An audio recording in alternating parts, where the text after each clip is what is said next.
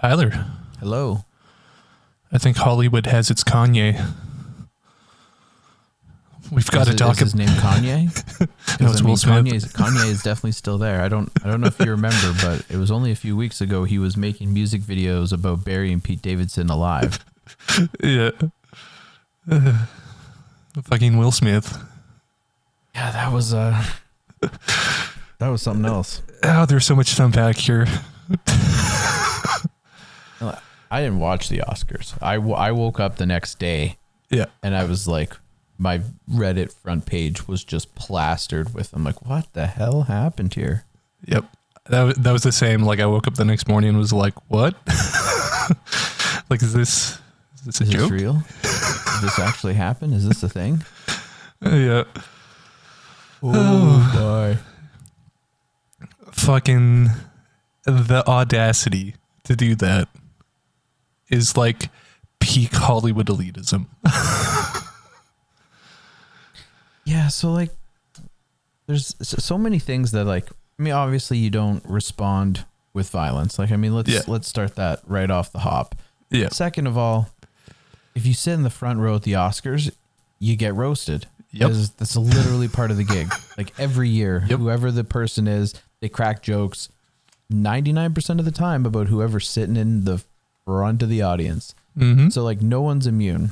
Nope. So next next of all like this is where I start to get annoyed from all accounts from what I've read. Chris Rock didn't know that uh, Jada had al- alopecia. He just Yeah. saw that she had a shaved head. So he Yeah. made a shaved head joke. Yeah.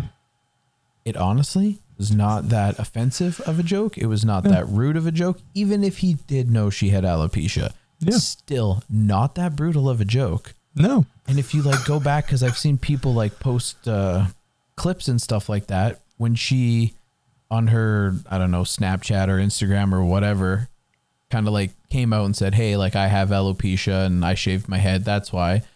Like in her own video, she's like, "Yeah, you got to be able to laugh and and have fun with it and keep a, an upright spirit." So like that part in and of itself kind of bothers me that she's sitting there talking about how she wants to that she wants to build a laugh about it and like it is what it is and she doesn't care what people think she's gonna go on anyway and be a strong proud woman and it took oh I can't wait to see you in G.I. Jane 2 and then she was just like right distraught like what the fuck like either Yeah. you you you do actually care about it or you don't Yeah. and for all intent and purposes, she went off for a while prior to all of this about how she doesn't care and she know and now she's at a place where she can make jokes about it because you know it is what it is and she's coping with it and so on and so forth. So to see her get that upset over a fucking GI Jane joke, but I think what well also there's clips now that are su- resurfacing of like Will Smith in different settings. I think one was when he was on that uh, Soul Train or something like that, and he was making fun of one of the guys on there who, spoiler, also had alopecia Yeah. I saw that too. and was cracking jokes at him and was like, "Come on, man, it's just a joke." Yeah. So just like the irony Mhm. and the hypocrisy yeah. of it all was just absolutely obscene. But like Yep. the weirdest part, and I think everyone could probably agree, is he's is Chris Rock's up there, he's cracking jokes, and Will Smith is howling. He's fucking laughing, having a good time, Yep. and then he, he makes the G.I. Jane joke and he's laughing at it. Yeah. And then Yeah. turns to Jada, sees that Jada's not happy about that joke, and then all of a sudden it was like a fucking light switch, and he gets up Yep. and he fucking open hand slaps him. Yep. What I did find interesting here is I was reading an, an article and it was about a school that uh, Will and Jada spent like a couple million dollars to like start this school in California. Okay. And for all intent and purposes, it's a Scientology school. Yes. And they go, no, no, it's not a Scientology school, but it's the only school where Dianetics is taught as a core part of the curriculum. So, I mean, say what you will, that's a Scientology school. Yeah. To which I then learned Yep. that the behavior of slapping someone when they offend you is like a means of in Scientology to be like, hey, you went too far. Mhm. That's like a common practice. Yep. And like the lesser version of that is yelling at people,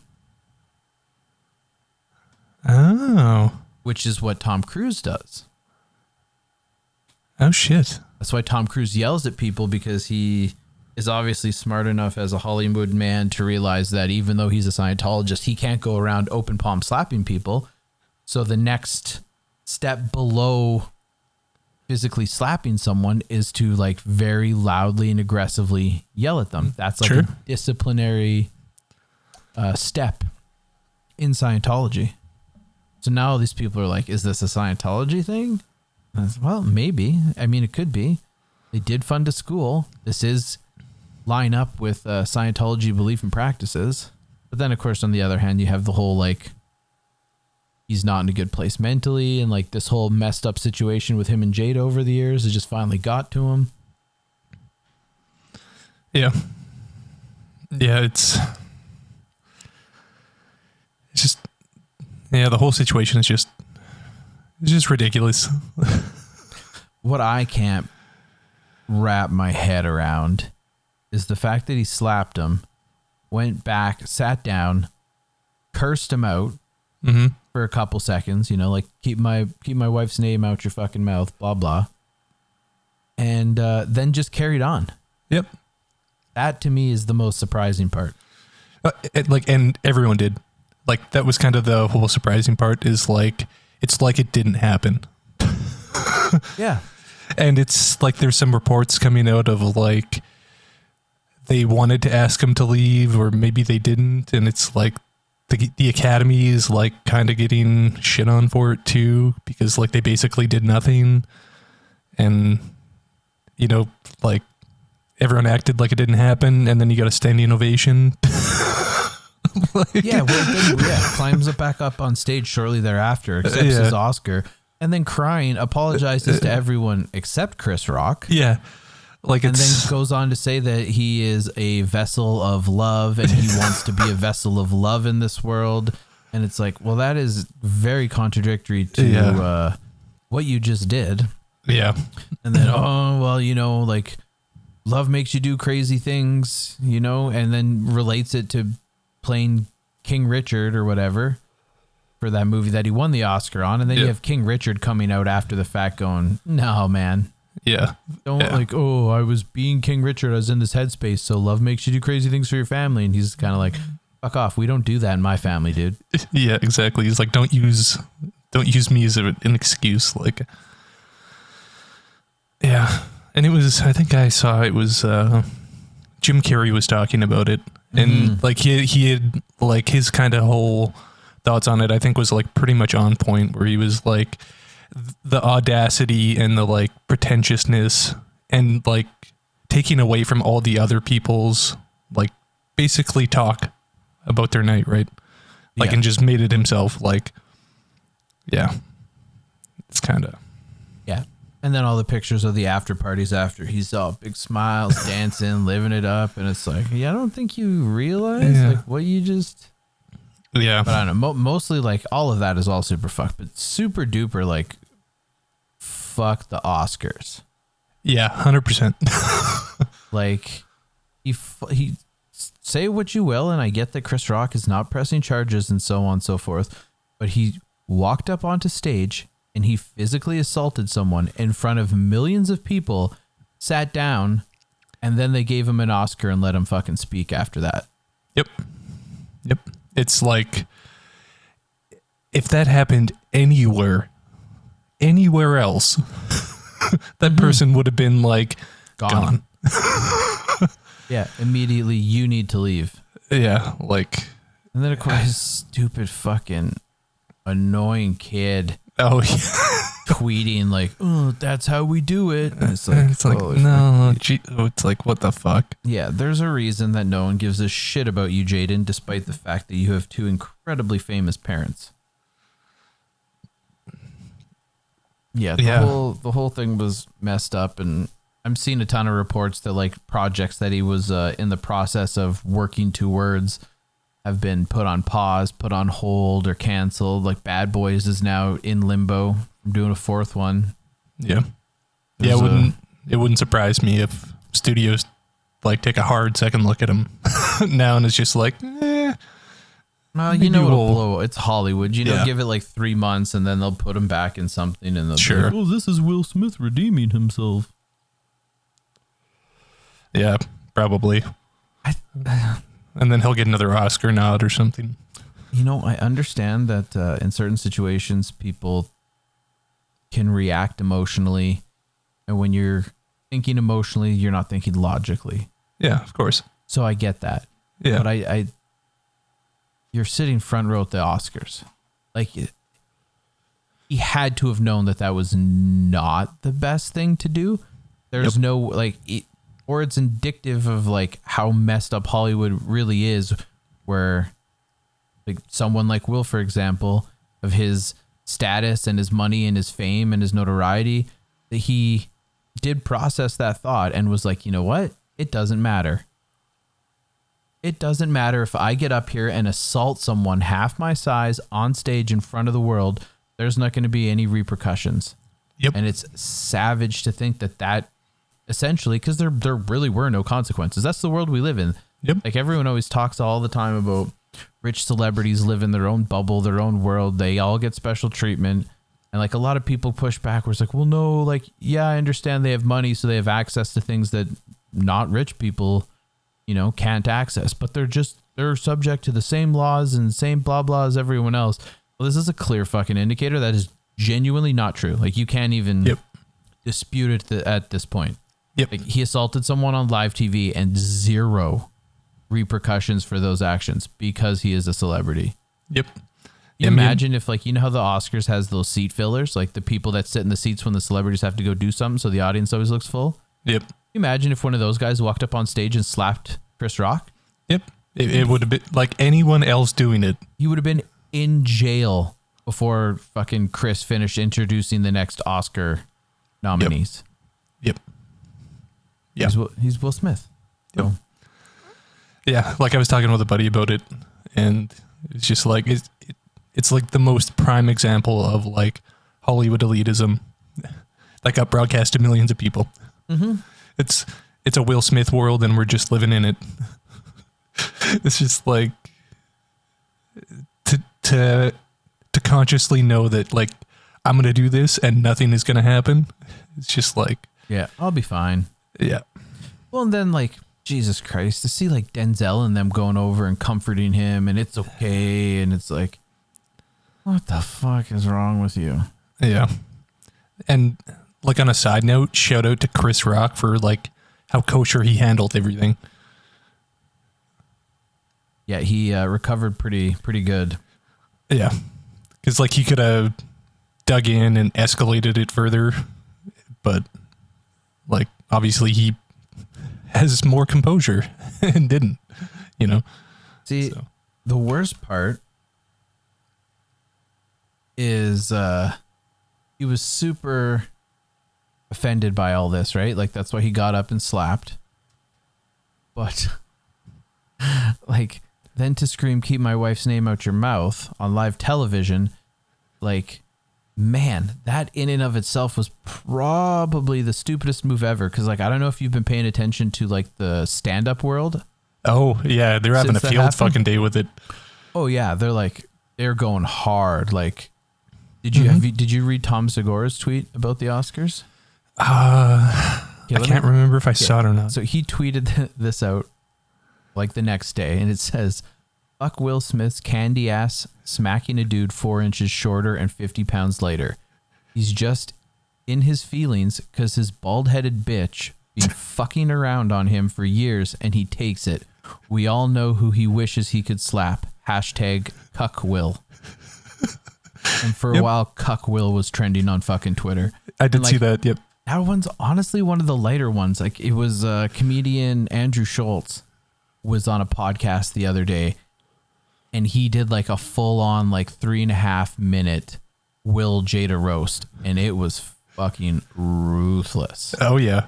Uh, there's fucking okay. So this is off topic, but so my old ass finally discovered TikTok like five days ago. Yeah. Like where I actually made an account and downloaded the app. And the first one I saw is someone cropped um that whole interaction where they literally cropped Will Smith's voice into "keep fucking my wife's mouth," and then they had uh, Chris Rock being like, "I will."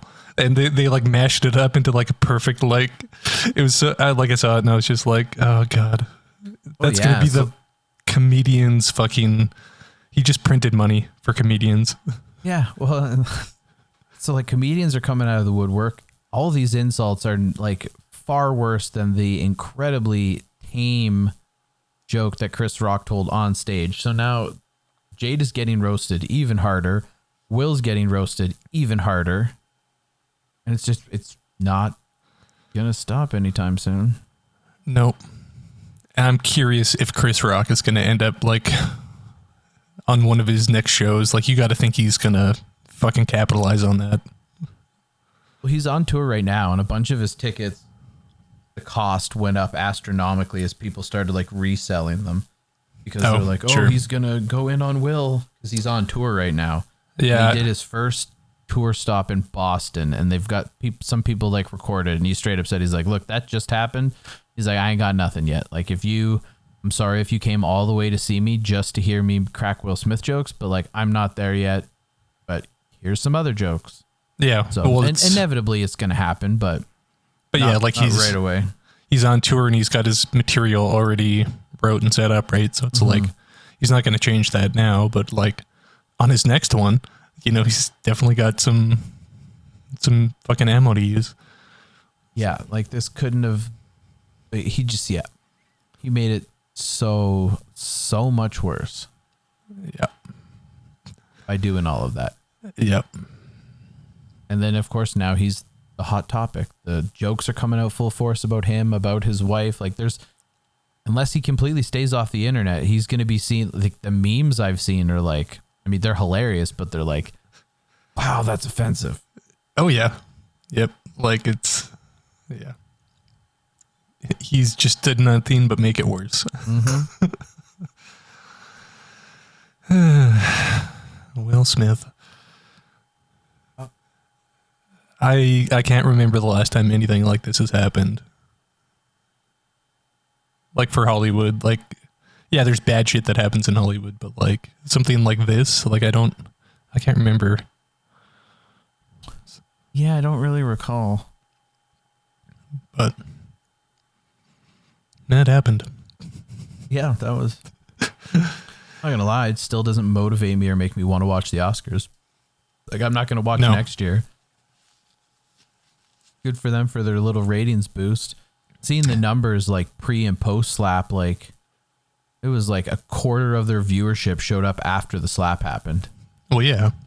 like for obvious reasons. But then of course, oh, Oscars, these best numbers we've had in years, and it's like, well, yeah, no kidding. So like, unless you plan on, you know, putting people near each other that you know want to beat the shit out of each other, and like you're now going to encourage on stage fist fights and stuff like that, like.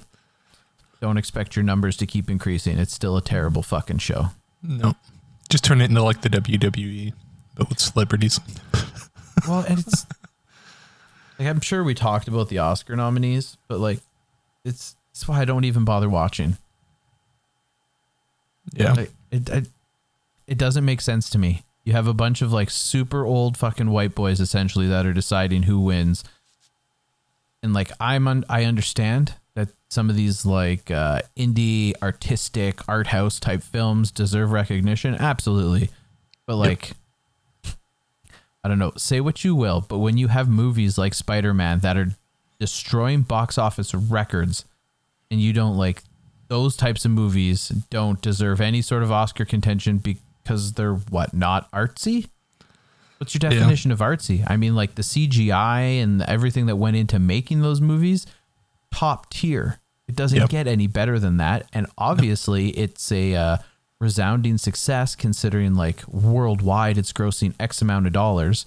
Yep. So like the Oscars isn't like awarding people based on what the popular night or good flicks are anymore. It's literally just these dudes. They're like, this one, Yep. Yep. This one. Yep. They're they're meaningless now. They're not in everything evolves over time. like technology and so on and so forth. And you have to move with everything as things progress throughout history. And Oscars still feel like they're stuck in the fucking 70s or the 80s and they refuse to adapt to the times. And I mean, pretty clearly, like their numbers have been dropping off. Like nobody really cares about the Oscars anymore. Nope. It used to be a prestigious award, and sure, maybe to some of these actors it is, but I mean, aside from the acting community, like I don't give a fuck who has an Oscar. Yeah. Yeah. Yeah, I don't I used to watch them, but like Well- even like the last couple of years I'm like I just don't care. Well, and like, and honestly, like if once upon a time too, like I'm sure having the Oscar brought you a certain level of like clout and demand in your next role, right? Yeah, But, like, totally. If you take if you got a movie coming up, you're a Hollywood studio, and you're like, okay, we put Dwayne the Rock Johnson in this one, or we put Will Smith in this one. Will Smith, technically, he's an Academy Award winner, so maybe we should go with him. No, they're gonna go with Dwayne the Rock Johnson because he pulls in more people. Yep. So like, you're not even necessarily doing anything fantastic. For, you're not gonna, you're not getting better movies or bigger movies or like it doesn't have the same pull as it used to when it came to acting in Hollywood. Yeah, and I think especially now that you look at like how the like film and TV kind of worlds have kind of like merged almost. Like Mhm. there's actors that are doing limited series that are giving better performances than some Oscar people probably. Right? Yeah. There's you But- got people in straight up TV shows Yep. giving better performances, like Yep. fucking Zendaya. Yeah. Yeah. And it's like she's not going to get an Oscar for that. I mean, she'll probably get an Emmy for it, but like at the same time, like I don't think it matters anymore that you have it. Maybe back in the day, but I I don't think decisions get made whether you have an Oscar or not. Yeah, well, definitely not anymore. No. But it like it used to be a big deal because you'd like go to watch a movie and like in the trailer it would it'd go out of their way Oscar or Academy Award nominee, Academy Award winner, so and so, so and so. Like that doesn't fucking matter anymore. No. You see it every once in a while in a trailer, but like definitely not what it used to be, right? Mhm. Yeah. It's old school Hollywood not wanting to change.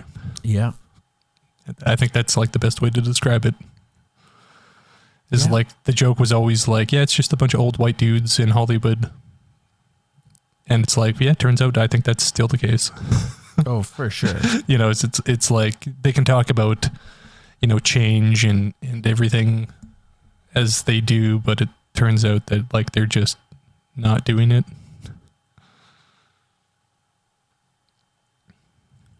So yeah. Yeah, that's I don't really have too much more to say No. on that, but No, me neither. So I finally watched the Batman. yes. And I loved it. I thought it was great. loved it. Yeah. You loved it. I loved it. I thought it was amazing. Okay, well, I guess the real question is, did you love it more than your precious Christopher Nolan's trilogy? Uh, I don't think it's better than The Dark Knight. I mean, I would have to watch it a few more times because I've seen The Dark Knight so many times. But I would say it's better than like the third Christopher Nolan Batman movie. But that's the weakest one of his trilogy anyway. But uh, Which was the who was it? Who was in the third one? uh, Bane, Tom Hardy. Mm, yes, I quite enjoyed that one. Yeah, me too. Like it, like it was good. I just I think it's the weakest of that trilogy. But Fair enough. but no, I really liked it. I really dug how they. I love how they did the Riddler. I thought that kind of portrayal of him is like he's kind of like the Zodiac killer kind of thing.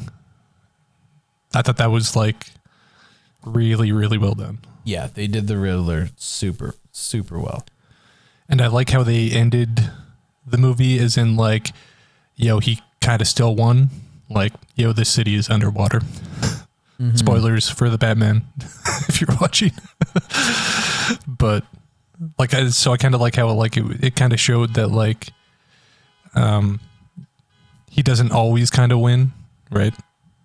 So Yeah. yeah. What do you No. think of that? That those scenes that I told you irritated me. Uh, which ones were those again? The constant focus on like the clanging of his boots when he walked, as if it was like a horror movie, kind of annoyed me. Okay. I didn't really pick up on that, but no. Oh, it happened all the time. The most notable one was when he's in that car chase with the penguin, and then he ends up like smashing the penguin, and the penguin's like upside down looking, and all you see and you hear is the click, oh yeah, yeah, sure, sure. clink of the boots coming. And then of course that like really ridiculous scene where him and Catwoman part ways, and they're like, "Yeah, see you around," but then they go on a couples cruise for like a five minute scenic Yeah. scene. Yeah, was like, that "What?" That scene definitely bothered me because like as soon as it came on, I was like, oh, this is what Tyler was talking about, and then I was like, oh wow, yeah, no, like this is totally like five minutes longer than it fucking needs to be. I was Mhm. just like, okay, all right, okay, all right, now they're turning. Oh, oh no, they're still together. it was just like, come on, Yeah, little like little annoying things like that. yeah. On the whole, though, I thought it was a fantastic film. Yeah, I uh, I really like how they went with it. Uh, the Penguin, like Colin Farrell, I thought he was Mhm. great too. Um, I'm curious where they go with that because I think I don't know if it's confirmed that they're doing a trilogy or not, but I thought I read that he is going to do three. yeah. So uh, like I'll be kind of curious what the what the arc of that is and where they go with it. So Mm-hmm. because I know uh, like the Joker stuff. Like there's an article here.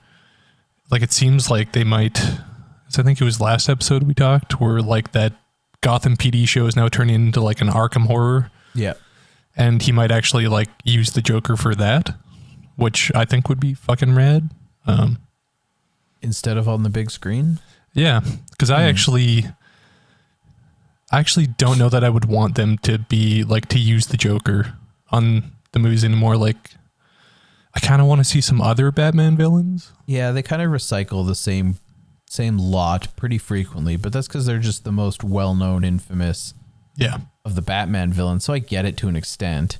Yeah. I read an article where Matt Reeves was talking about he is exploring the idea of maybe doing a modern day version of Mister Freeze.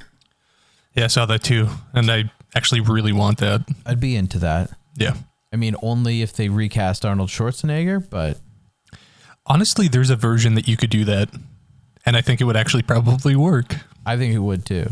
As long as they don't make him so like kooky and crazy and fucking stupid. But you know what I would actually like to see like putting all the Batman villains aside, Sure. like someone do a legit fucking Robin. Yeah, But I mean, Yeah. if this past Batman was year 2, I mean, I guess we don't know where we're going to land when the neck like, you know, how long how far along into his crime fighting is he when we get the second or the third. But like let's let's get a fucking Robin. Let's let's get a like Barbara Gordon. Let's get a Batwoman. Like yeah, instead of recycling the exact same villains pretty much every time, let's see some. Because like the the fuck the one Batman that they did with Robin and they had Alicia Silverstone in it, like yeah.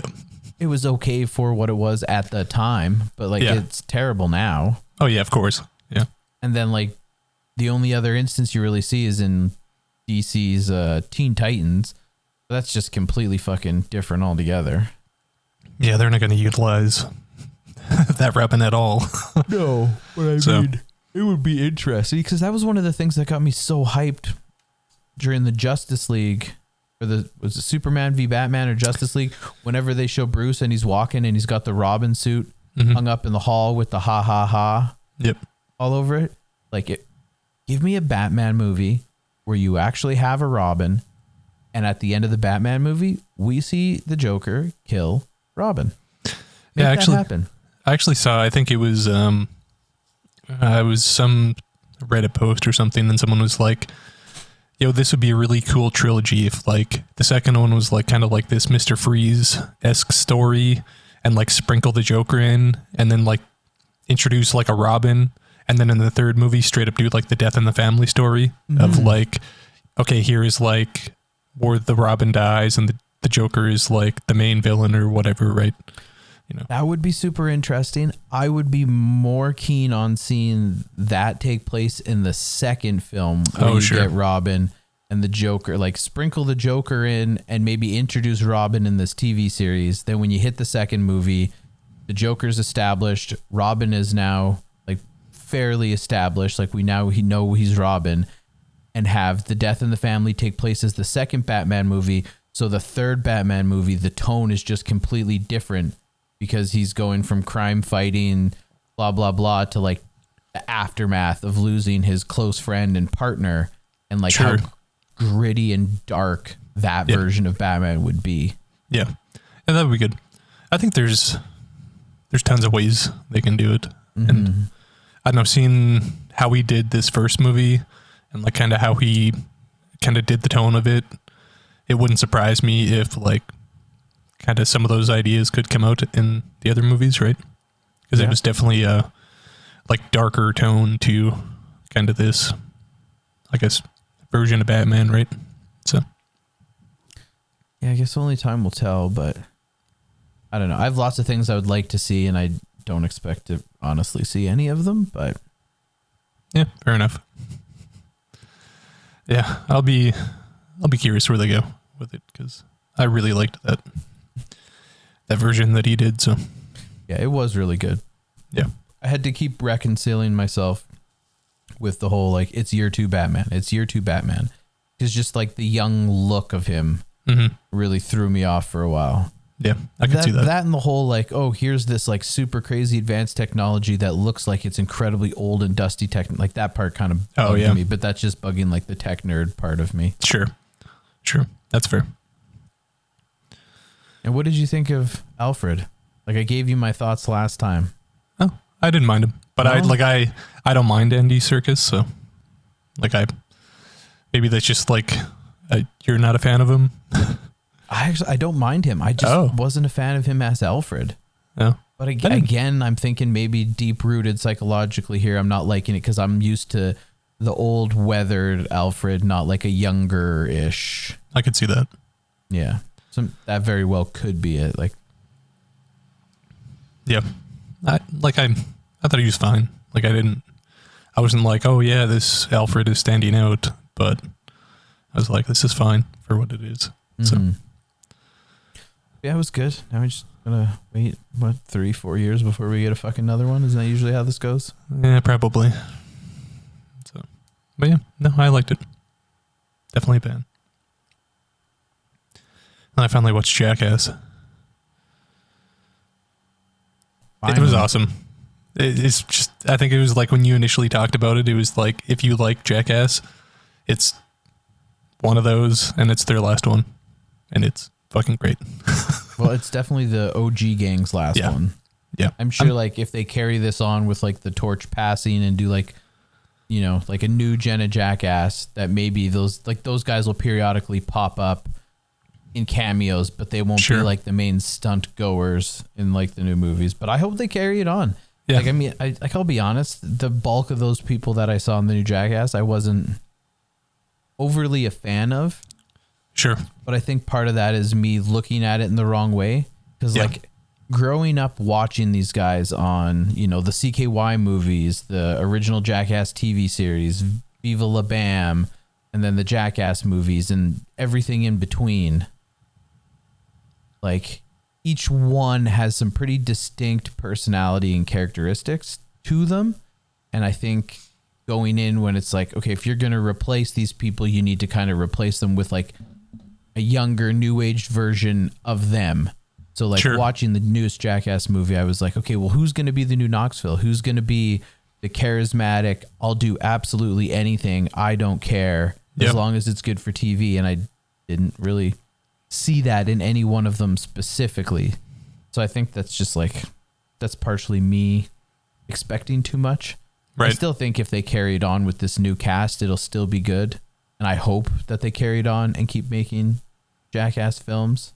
It's that was kind of like I, I kind of got that feeling like with some of the newer people like in the movie because like all of the new people they had were like yeah we grew up watching this shit this is like we could be on Jackass fuck Mm. yeah like they were like super into it so it's like I hope they kind of take that and go like all right like here's the torch, do your own thing, we'll pop by and Yeah. see what's what, you know, and keep making these movies that like I don't know how well they do, you know, I think they box office wise, well. you know, but it's like I'll keep watching them, you know. So it's Well, yeah, now they're in a really nice position. So the problem going into like Jackass, pretty much once they started with Jackass two, and definitely into Jackass three, and now four, is because they hit like that level of fame.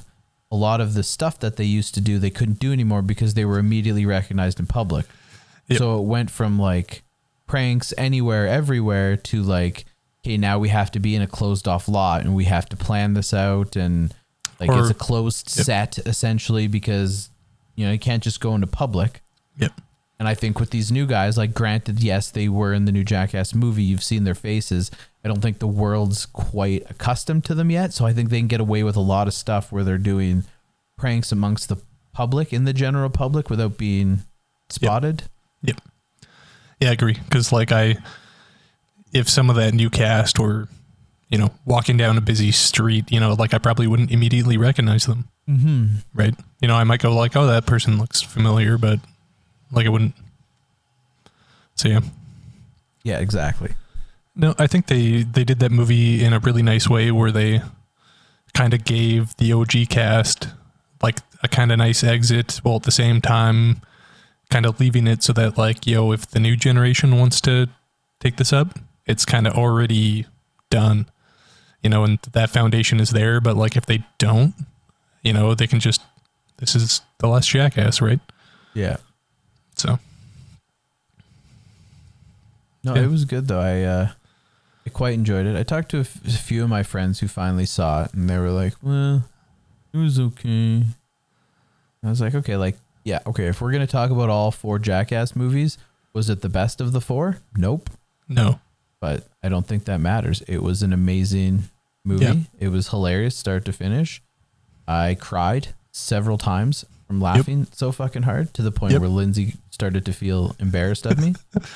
she was like, you need to tone it down. Yeah, but I just I love it. I find it hysterical. Yeah, yeah. There were so many like times where I was just fucking, yeah, same, just like laughing, fucking gut gut hurting, laughing. Where it's just like, yep, this is this is the dumb shit that I fucking want to watch right now. Mm-hmm. So it's so yeah.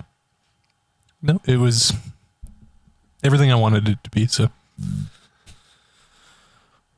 So I was just reading about this yesterday. okay, So now that we're talking about good movies, I want to talk about shitty movies. okay, And finally, how we have an explanation for why Bruce Willis has been doing a string of like F level fucking straight to VHS Yep. movies. And it's for a really unfortunate reason. Mm-hmm. it all makes sense now. Like Yep.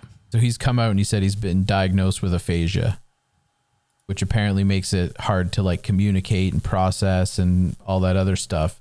Yep. So apparently the reason he's been doing all these incredibly shitty low budget movies is basically just to like rake in cash and do Yep. easy jobs where like it's only one or two days of filming as opposed to a couple months Yep. and the types of roles where you know he could be stunt doubled in lots of scenarios where they don't actually need him or his face or him talking and then they can the other thing i was reading is in some of these instances he took some of these movies where they were allowing him to like have an earpiece to feed him his lines because he couldn't even like remember his lines Yep. which Yeah. now kind of makes me feel a little bit bad because like Yeah. I bashed pretty hard on like the last Bruce Willis movie I saw where he was running through the fucking woods with some chick. Sure. Yeah. Yeah. I don't even remember what it's called, but it was so fucking bad. I didn't even watch the whole thing. I was like, I can't watch this. This is Yeah. terrible. Yeah, and that's it's the sad part about it is like I I would do the same thing if I was him. Mm-hmm. you know, I don't think anyone is doubting him for doing it. And I actually read something. I think it was yesterday, because th- this year the Razzies had like its own Bruce Willis category. Yeah. They actually like rescinded it and like put out a statement, and they were Yeah. like, actually, in light of this, we're actually, you know, we poke fun at things, and that's the whole point. But you know, we Well, get it. This is different. yeah. So, so yeah. I Yeah, mean, it it's un- it's unfortunate, and Mhm. but I think it was I read somewhere, and it was uh, some movie YouTuber or something like that, like tweeted out something like, "Yeah, he's made a bunch of bad movies lately, but like that's not what he's going to be remembered for, right?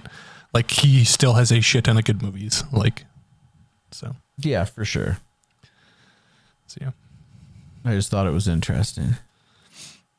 And kind of in that same vein, Nicolas Cage kind of says the exact same thing. Just Nicolas Cage is in a whole. He's in a completely different league. That guy. yeah, but he that was being said, though, I am so excited for that new Nicolas Cage Yeah. movie. yeah, that one looks really good. Um, but he was in an interview and he was actually talking about it, and he was like, "Yeah, I hundred percent took all these movies because I owed a shit ton of money, and I had family that I had to support."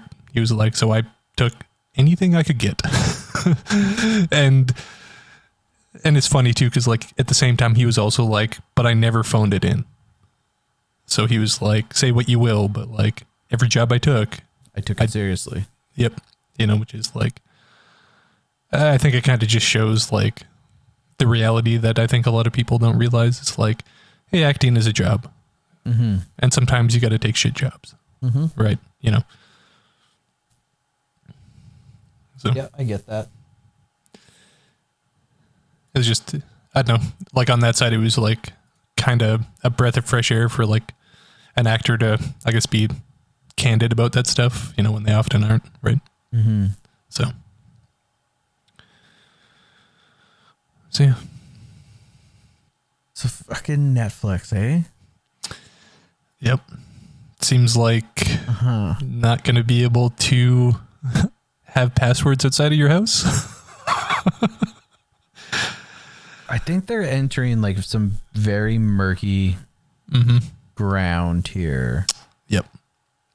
Like people were outraged and were ditching Netflix after the like 10th fucking price hike in the last like 2 years.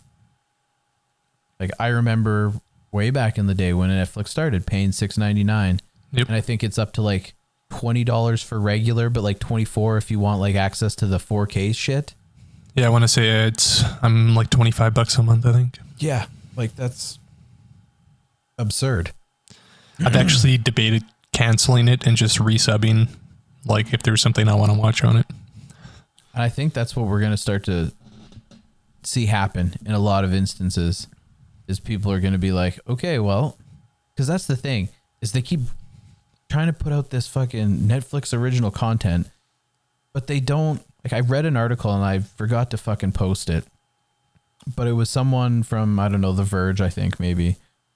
Or maybe it was Tom's Hardware. Anyway, they wrote an article about like they've given up on any any Netflix originals programming because Netflix they just canceled like another 10 goddamn shows that were like only had a season out. I can't remember which one he, this particular writer was upset about, but they canceled it within a month of its release. Oh, yeah, it was uh it was actually one that I was like about to watch because I was really excited for it. It was like Archive 81, which was like Yeah. a horror-esque show. Yeah. Yep. And he was like, what the fuck are they doing? Like, you take, if you look at like top TV shows that are like beloved and people like continually watch them, like it, take The Office, Big Bang Theory, Parks and Rec, fuck, even Brooklyn Nine-Nine. Like, these shows all had very lukewarm entry seasons and and fairly lukewarm second seasons but it took like once they hit the third or the fourth they found their footing they found their groove they hit their stride and now they're considered like some of the best television series of all time so much so that like up until peacock became a thing and took all their shit back there was massive bidding wars to keep the office on netflix Yep. well you don't get to that point unless you give a show an opportunity to find its footing you don't do that if you cancel a goddamn show inside of a month of its release like how can you even tell Yep. like Netflix is supposed to be incredibly smart with their algorithm and their metrics and all that other stuff, but this just seems so fucking short-sighted to me. Yeah. And it's I know it if if I was giving an answer to like how to fix this problem, it would be like to fund shows not based on like a season, but like talk to the people and be like, what is your plan? Are you do you want three seasons? Do you want six? Like what's what's your game plan for this? And then fund it based on that. I don't know. But like I Yeah, Yeah. I, I think it definitely is content dependent because I mean, Yeah. like Tiger King was a smash hit. Yeah. Then they did like the second sequel, Tiger King, and like no one gave a shit. no.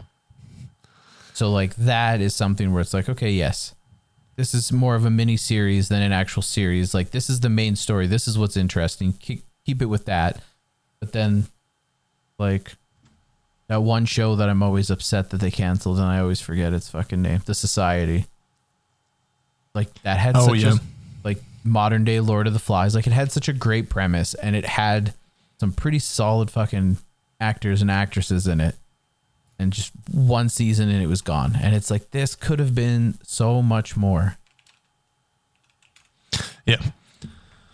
Yeah, it's I don't understand Netflix decisions at all. I don't think anyone does. No, and they're gonna and like so they keep charging more, so people are not wanting to pay for it anymore because it's getting obscenely expensive. And Yeah. as soon as they crack down worldwide and go, okay, well here, if you want to share your password, you got to pay another fucking premium. You're gonna see people just be like, all right, I'm fucking over this. I am like I this last price increase because I think it was like a month ago. I actively was like, okay, am I am I going to cancel? And I think like the next time I have to pay more, I'm straight up just gonna be like, Well, all right, it's one thing to keep people in there for the exclusives, but they don't have very many good exclusives. And the few that they do have, they cancel almost immediately. Like Yep. right now, if you're thinking like off the top of your head, if I was to be like, okay, what's a really good Netflix exclusive? I bet there's two that you can think of. that I've watched in the last few months. Yeah, and it's probably Ozark Yep. and Stranger Things.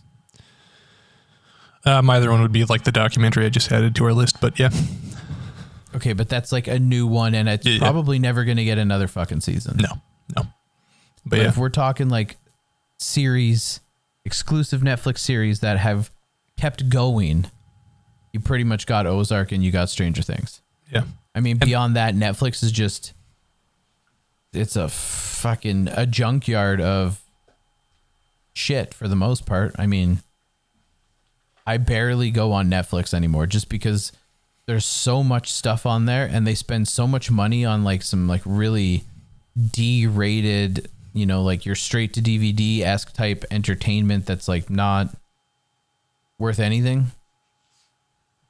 So I don't yeah. And it's it's, not my first place to go. If No. if I need like a and like the good mindless shows that I used to watch, like they don't even have some of them anymore. And with Yeah. Peacock wrangling everything in, like The Office is going to be gone. It's already gone Mhm. in the states, but on the Canadian Netflix, it's still there. Yeah. That's going to be gone soon. yeah. Whenever they're they, pulling that, then that means they're pulling the other NBC stuff. So Brooklyn Nine Nine and uh, Community, Parks and Rec, those are all going to go. Mhm. They've already lost How I Met Your Mother. yep. So like I don't know. Yeah, and it's like when I look at what Disney's doing, they are doing some super smart stuff to keep people subscribed because of their release timelines.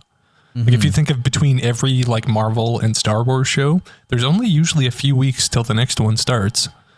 And then it like kind of goes into the new one. So like the way I've looked at that is like every for the majority of like this past year or two when all those shows started coming out, like for the most part, there's only ever a few months where one of those shows isn't on.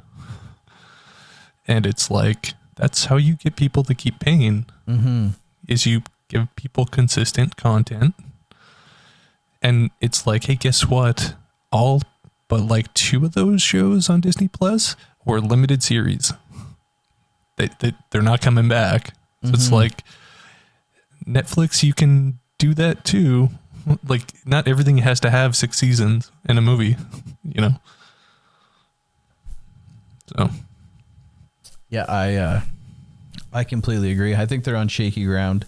and they're they're starting to lose out because Disney's putting out high quality shit on a regular basis. Yep. Like, it's it's starting to get to the point where other it used to be like when all these streaming services were coming in the conversation was like well netflix is still king right? Like it's still got you know it's ozarks and it's stranger things you know back when they had all that stuff. But now if you look at you know you look at disney plus and you're like they got a lot of shit i really like i'll pay for that. Look at paramount plus. Everyone laughed when that started but it's got consistent good shows. Mm-hmm. right? Yellowstone, 1883, Mayor of Kingstown.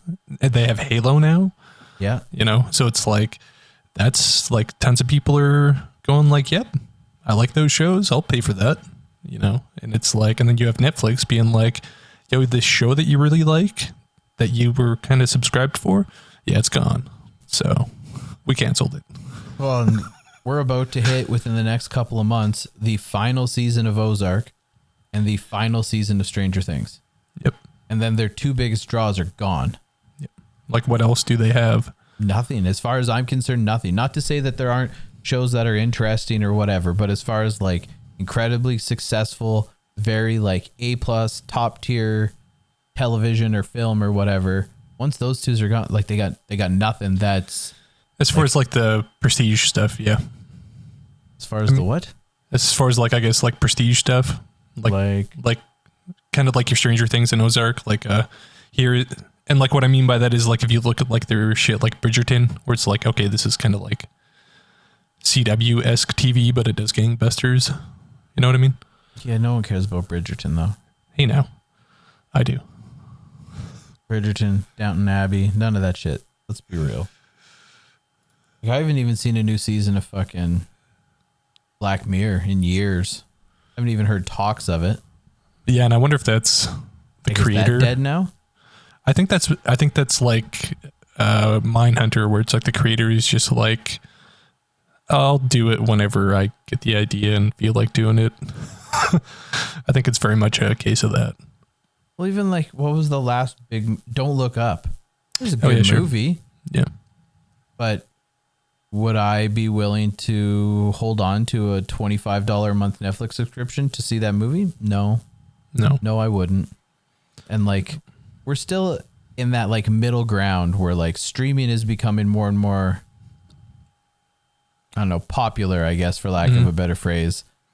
And old school television, i.e., cable, satellite, like that route, it's been dropping, but it still has considerably high numbers because that generation is still there where they want to bring up the TV guide and pick their show. And, oh, my show starts at seven o'clock. So we'll plan to sit down and watch that. And the younger generation's going away from that Yeah. but you're the younger generation like if you look at like not to get into like heavy politics or anything like that but like cost of living inflation all of these different things going up for these younger generations i think you're going to start to see them go no i can't afford to be on $25 for netflix and $15 for paramount and $20 for crave and another 10 for hbo and Yep. then you're back up into cable territory. So, like, I I already know a few people that I work with that are like younger. They're like 19, 20, and they use their parents' Netflix, and they'll own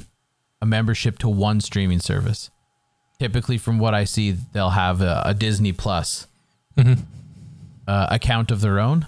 Yep. Like they're like, yeah, no, I use Netflix from time to time. I use my parents' account. They're like, but I'm not paying for that. So this password thing comes out. They're done. Yep. So now you're going to have these younger generations who don't want 18 different streaming services. Nope. So two things are going to happen. They're just going to stick to the one they know and not really give a shit about the rest. Or you're pushing everybody back to piracy. Yep. Everyone's dusting off the old piracy hat and just going like I didn't need you for a while, but looks like I do. like, that's the irony of it all is like when cable was like outrageous and that was your only option, Yeah. piracy fucking like it boomed. That, Yeah. that was just easier because you didn't have to pay exorbitant. And then Yep. Netflix and Prime came out and it was like, hey, I can Just- get all this fantastic stuff and it's like a really low price. I can get rid of cable. I don't need to pirate anymore. Yep. And, And piracy I've- rates and- went down Yeah. and and now they're starting to climb back up and it's Mhm. like I wonder why. It's like not not always is data correlated like that, but it's like look at those two trends, Yeah. and it's like you can pretty much figure out why. you know, it's like, yeah. So it's just going to be this generation's cable problem, Yeah. and then the same cycle will repeat. so. So yeah. Anyway, moving on. What else we got here? Oh, so here's just a quick Dancing with the Stars one. Just gonna say, here's some news that only you care about. Yeah, and it's more so I just thought it was funny, but so because the host got fired, and uh, apparently the boss that fired them was let go, and someone asked Tom Bergeron like, "What do you think of that?" And he basically said like, "Ah, the fucker deserved it in like the most Tom Bergeron way possible." and I just I read that and I was like, okay, that's just like good on Tom Bergeron for being like, yeah, fuck you, basically. so that's So all for what- that. Why was he fired again? I have no idea. Like, Just some studio head who's like, we want more ratings, so I'm just gonna like revamp, refresh. that's exactly what happened. Is like they were trying to. They've been having a problem of like, how do we keep Dancing with the Stars fresh? And apparently, the answer was to get rid of the one thing that the fans consistently liked, which was the hosts. I mean, that makes sense. And yeah, so that's really all there is for that. And we're finally getting True Detective season four. Yeah. And it seems like it is not with the original guy, Interesting. but it's with two very good people. So, yeah, I, I don't know. Like, it, it'll be. It'll be interesting to see where, like, new, I guess, eyes take this, right? Mm-hmm. but but the setting they kind of say for this sounds fucking rad like it's up in the arctic or like you can have nighttime for like 24 hours Okay. and like a kind of true detective like murder kind of thriller thing in that setting i think would be cool because like i that's not a setting that gets done a whole lot right Yeah. so but yeah Interesting. Interesting that it's not that same guy Yeah. We'll see how that plays out. because I know like the conversation for the longest time, like whenever like the HBO execs got asked about it, they were like, "Yes, like whenever that guy has another idea, like we'll fund it." Like that was always the thing is like it was up to him. Yeah. And so I wonder if this is a case of like some other HBO creators like just pitched it like, "Yo, this is our take for like what we would think like a season 4 of this that is anthology based would be." And they went, "All right, sure." You know. Or they're like, okay, it's been a while. We want another season here. What do you got? Sorry, guys. I still don't have any ideas. Okay. Now let's open to the floor to anyone else who can make a new season. Yeah. And I think the nice part about that is like because this is anthology based, like it's it's very easy to do that, right? You know. So But yeah, I'm down. I I'll watch more True Detective. I haven't seen the third one yet, to be honest. It's I really don't good. remember the first two either. the 1st one's really good. good. can rewatch all of them. Yeah. I did that a while ago. And what else we got? I wanted this Bond thing. Is this what you thought Amazon would do with the Bond license? No, A fucking reality show? like why does it even have to be fucking Bond themed? Eh, eh, because they bought the bond license and realized that maybe they had no control over the bond license. That's my only guess. I have no idea. like, like, sorry, I'm reading this, so anyone who's listening probably has no idea what I'm talking about. It's called 007's Road to a Million, and it's literally going to be contestants competing in a global adventure to win $1 million cash prize. Filmed in many of the historic locations featured throughout the Bond films. You know what this is? This is the Amazing Race with the James Bond name. Yeah, That's, all ex- this is. That's exactly what it is. It's the Amazing Race, but all of the locations are going to be where we filmed Bond movies. Yep. This is fucking stupid. Yep. Yep. Like I I I saw that headline in my feed and I was like, "Ooh, Amazon James Bond show?" I was like, "Interesting." And then I was like, "Oh. Oh, wait, never mind." That's fucking garbage. Yep. I didn't hear about this until just seeing this in our in our fucking feed today, and now that I read it, I'm like, this is that's Jesus Christ. That's that is dumb as fucking shit. stupid. Like you spend that money on the James Bond fucking license. At the first thing the pitch meeting with a bunch of people that is like, okay, all right, guys, we got the James Bond license. Ideas, hit me with it. And someone is just like, yo, what if we did the amazing race? And they were like, yep, that's it.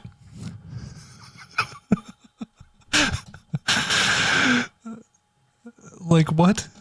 Uh, uh, why? I'm fucking speechless here. This is the stupidest thing I've ever read. Yeah. What a waste of money. What a, What a waste, waste of, of an- fucking license. Yep. Like, man, and I- and I was like, I've been every so many months when we bring up Amazon and their streaming service, I'm quietly like, they're doing good. They're catching Yep. steam. They're putting out some some really high quality shit between Jack Ryan, Jack Reacher. Yep. I loved Utopia. Rest in peace. I think that was fucking cut way too short. I'm not happy about that. But I just got my second season of Upload, which I'll talk Mhm. about shortly here. Yep. And then you're like, yeah, oh, amazing race, but uh, it's going to be at James Bond film locations. It's going to be kind of cool. Oh, you fucking Nope. people. Nope. Yeah, it's they've quietly been doing some really good stuff, but then they fucking decided to, I guess, drop a dumbass one out of nowhere. But, This fucking stupid. I can't even. I don't even want to talk about it anymore. That's so stupid. all right, yeah. so okay, so talk to me about Upload. I haven't seen the second season yet, but I I did enjoy the first season. Is If it? you, if you enjoyed the first season, you're going to enjoy the second. It's just more of that. Yeah, it's Okay. fucking. Oh, god damn it. What's his name? Uh. Rami Amel. No, Michael Schur. Oh, oh, Like, The guy behind the good The place. Office, The Good Place, Parks and Rec. Yep. Like, this guy's straight fucking fire. Yep. with those kind of like lighthearted, fun comedies. Yep. And I loved the first season. I thought Yeah. it was fantastic. Yeah, it And was then a really COVID happened and stuff, so the second season got delayed and pushed, and then they weren't sure there was going to be a reception for it. Second season's out. I will say though, the first season, ten episodes. okay. Yep. Second season, seven or eight. Oh. and it comes out of nowhere. Oh. Like I, I, I kid you not the wife and i were watching it and we and we watched all of them over the span of like a couple of days because they're only Yep. like 30 minutes Yep. and we uh we we get to the fucking point and it just like ends on this massive cliffhanger Oh, and then really? we're like waiting for like the next episode thing to like pop up on the screen and nothing and Oh. she's like that, that wasn't the last episode was it and i was like no that no that couldn't have been the last episode i'm like maybe it is a weekly release and we just caught it when Yeah. a bunch of these are up so then i went and looked it up and nope that's Huh. that's the season finale and i'm like are you f- fucking kidding me Huh. it's like do you remember how the first season ended Uh, is he not like trapped with? Oh, he gets bumped down to the two to two gigs that's right. That's right. and the girl that he was is in the real world they were kind of like in love and she was being like attacked and chased and That's right. he wanted he was about to finally tell her how he how he felt and whatnot and then he ended up in two gig and she didn't know so he just kind of like disappeared Right. Right. she was on the run hiding for her life and he ended up in two gigs so he couldn't even communicate with her but you're like oh no this is so sad i can't wait to see what happens on the next one the way that this other season ends it ends right in the middle of a fucking story arc oh, like, weird. the whole season is building up to this like story arc where they're and I won't ruin it, but they're all working together and they're going to accomplish this goal and then they finally start to execute their plan and they're like in the middle of executing the plan and it just fucking ends. Like at least with the 2 gig one like okay, you close that story arc, you left on some cliffhangers, there's some things that you're going to want some closure on, but like it feels like a spot that you by all accounts could end that season Yeah. and leave anticipation for a second. Yeah. It felt like a good place to end it. Yes, the way the second season ended, it felt like it just ended in the middle of the season, in the middle of an episode. I was like, wait, what? It made Alright. no sense to me. Oh, weird. And the future is uh, on shaky ground right now. They don't they don't know if there's enough support or anything to do a third.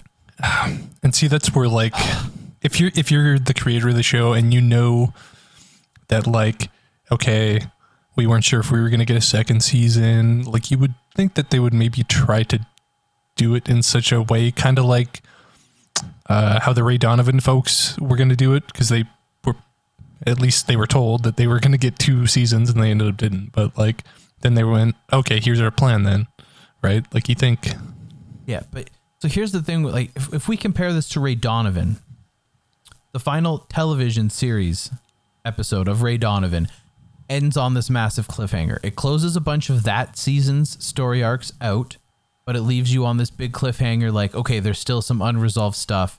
Can't wait for next season. Mm-hmm. This is not that. oh, This ends in the middle of a story arc oh, weird. where it's like you obviously you want another season but it nothing really gets closed like it feels like they just had two more episodes they were going to film and just decided not to and you're like wait what Weird. i can't you have to watch it Okay. to, to understand sure. what i'm talking about like my wife and i were both absolutely flabbergasted like how do you end here Yeah. because it genuinely feels like we both were like, no, that's where's the next episode? Oh, it must not be released yet. At no point did we did either of us think for a second Right. that was the season finale.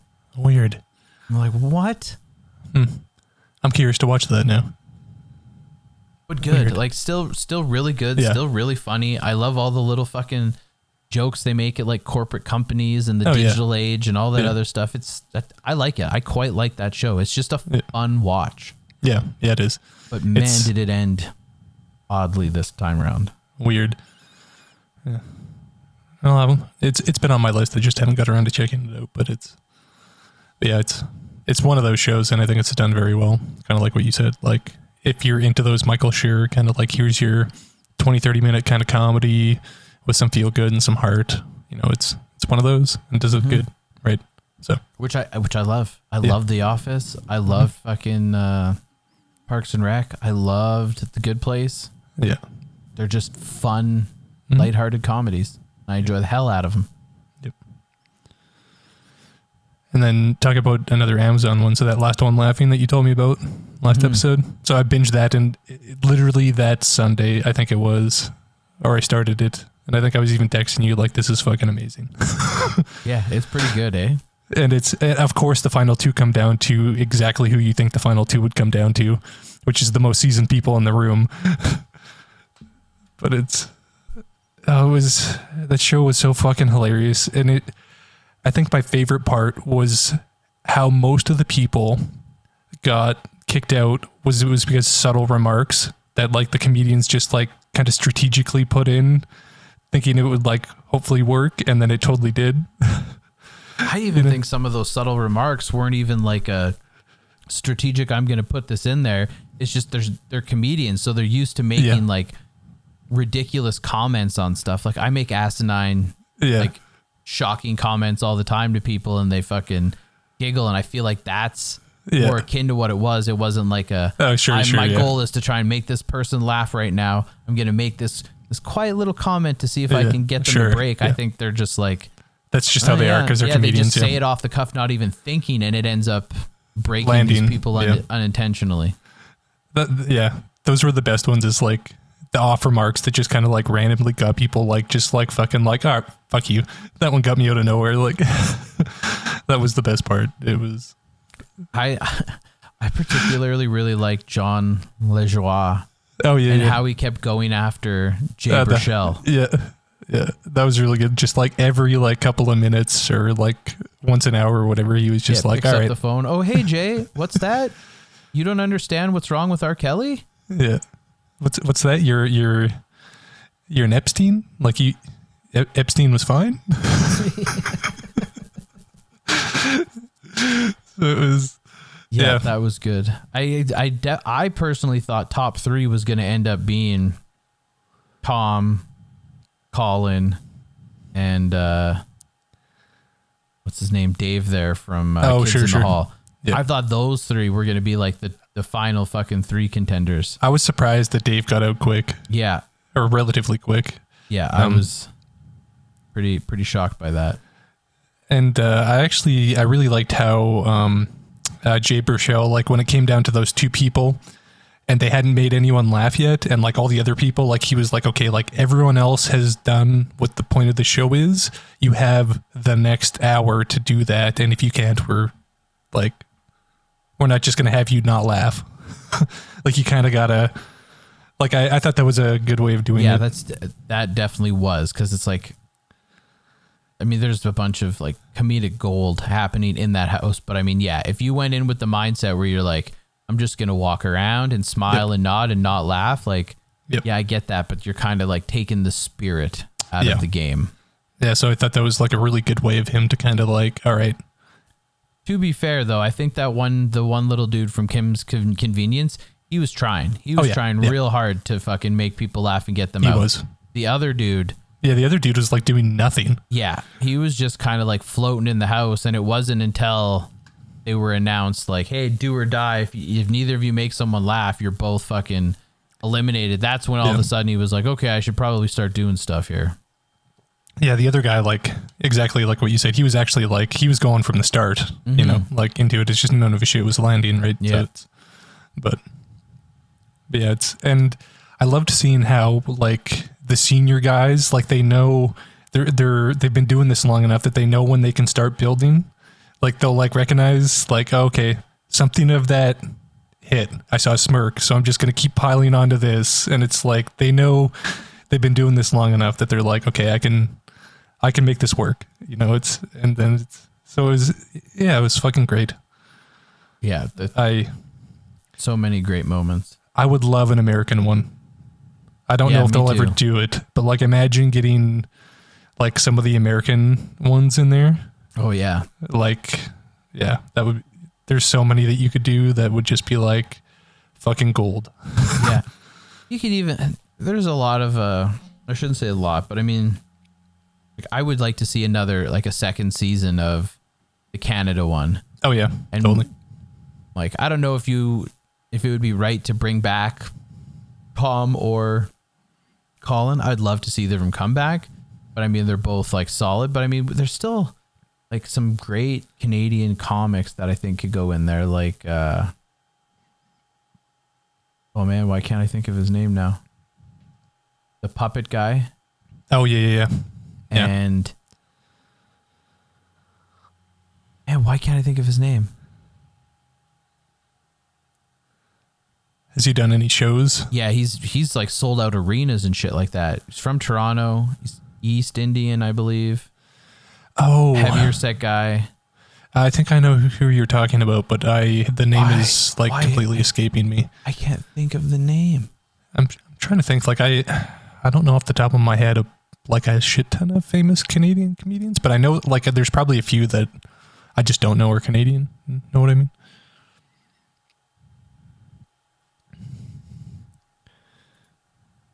But, but yeah, that such a cool premise for a show. Like, I, Russell Peters. oh yes, yes, yes, of course. But there's still like if you just Google like famous Canadian comedians, hmm Mike Myers, Oh shit. Martin Short, Oh yep. Howie Mandel, Oh yeah. Brent Shit. Butt, Yep. Jim Carrey, Oh shit. Yeah. Rick Moranis, Oh yeah. yeah. Mark McKinney, Yep. Rick Mercer. Oh shit, yeah. Oh, I didn't know Lorne Michaels was Canadian. So yeah, you could absolutely do another season of that. Oh yeah, Seth Rogen, Dan Aykroyd, Russell Peters, Eugene Levy. Oh shit. All right, yeah. A bunch of people that I didn't know were Canadian. Yeah, Harlan Williams. oh shit, yeah. Okay. So like, there's definitely enough for a few more seasons of that. I think. Tommy Chong. Oh yeah. I hope they do more in that show because it's it's such a cool premise and it's like all done for charity. So it's like, Oh, Will Sasso. Oh shit, yeah, yeah. Any of the dudes from the Trailer Park Boys. Oh fuck yeah, Anyway, I'll stop Yeah. listing. There's actually quite a quite a bit. way more than we thought. yeah. So, yeah, but no, it was fucking. I was laughing throughout the whole time. It was just like fucking. Yeah, it was an excellent show. I really hope Yeah. they do an American one. I think that would be fantastic, and I hope they do another Canadian one. Yeah, me too.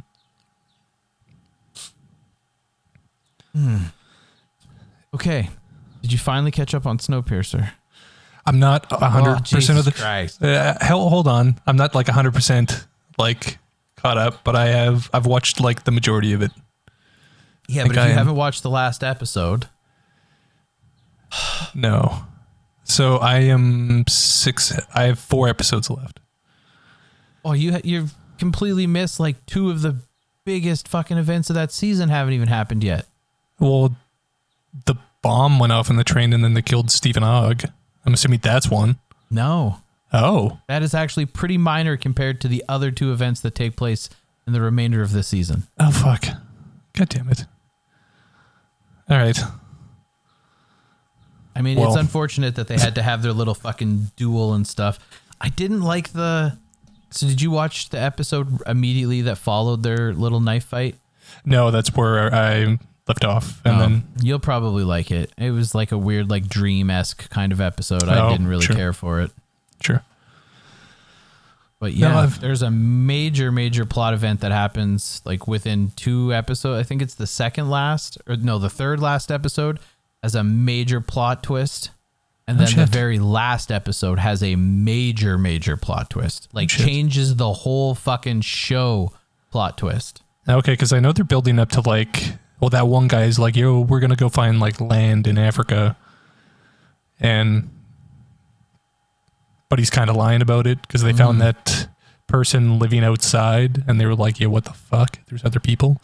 Mm-hmm. So it's they're they're laying the groundwork. Like I'm I'm super into it. Like I think this season has gotten because like I think they're doing other stuff outside of the train. I think I'm liking this season a lot more than the other ones.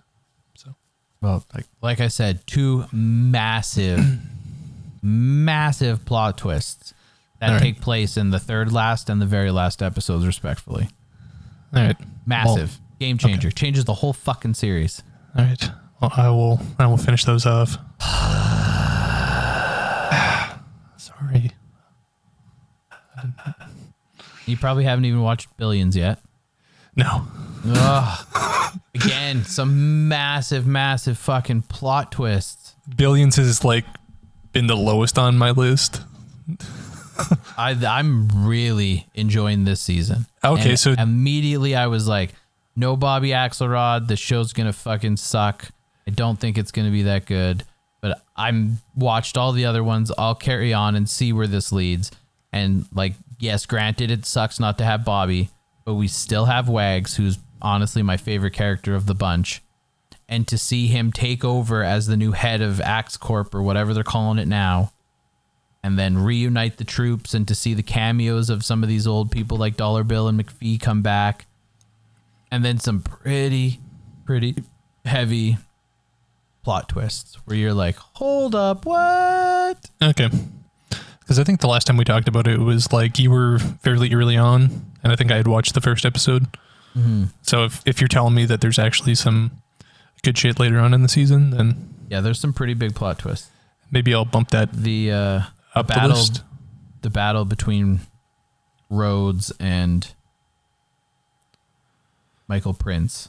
Right. Right. Uh, I think Prince is more villainous than Bobby Axelrod at this point oh. because he's done some fucking things that over the span of five seasons Bobby Axelrod was never able to do. Oh shit. Okay. You're starting to sell me more on this billions without Bobby Axelrod. I mean, I don't get me wrong, I miss Bobby, but it's still solid. Hmm. I might have to prioritize that. All right. So you've checked out some of the dropout? Yes, I've watched the first three or four. Okay. And what do you think? I like it. I'm into it. Yeah. It's it's really good. Yeah. I think how they're kind of portraying that story is it's super well done. Mm-hmm. I think I just have the finale left, the last episode, but it's I'm not that far yet, but it is interesting because I listened to like because this is based off of the podcast that they Right. did called The Dropout, Mhm. and I listened to that whole podcast. So like I was hearing all the interviews with the different people and like all the crazy shit that started taking place.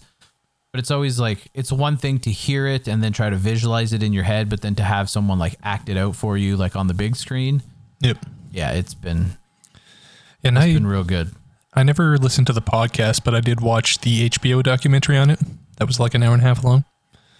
And that was kind of my foray into it. So, The and it's like, if you're into podcasts, the podcast is really good. yeah, I've, I've debated watching it, but I was like, okay, well, I've seen the HBO documentary and I'm watching this show. Is the podcast really going to give me any more information? Mm-hmm.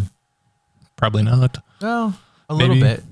Yeah, I it guess. was like eight or ten episodes at like forty-five to an hour a piece, so it's definitely Oh. more involved than the. It wasn't just like a one-off show; like there's multiple episodes. they really deep dive it then. Oh yeah, Okay.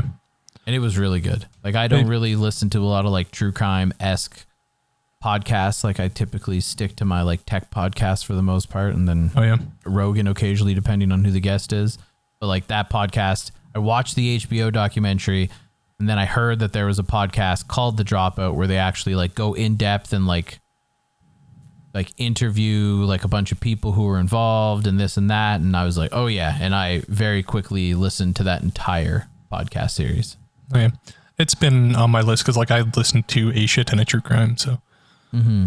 and it's just always been on like a I've I know the basis of the story, so it's like one day I'll listen to it, but it's kind of thing. But and I really like Amanda Seyfried. I think she's like killing it as Yeah, like that really portrayal. good. You know, She's really good in that role. so no, it's good. And I started watching Severance as well.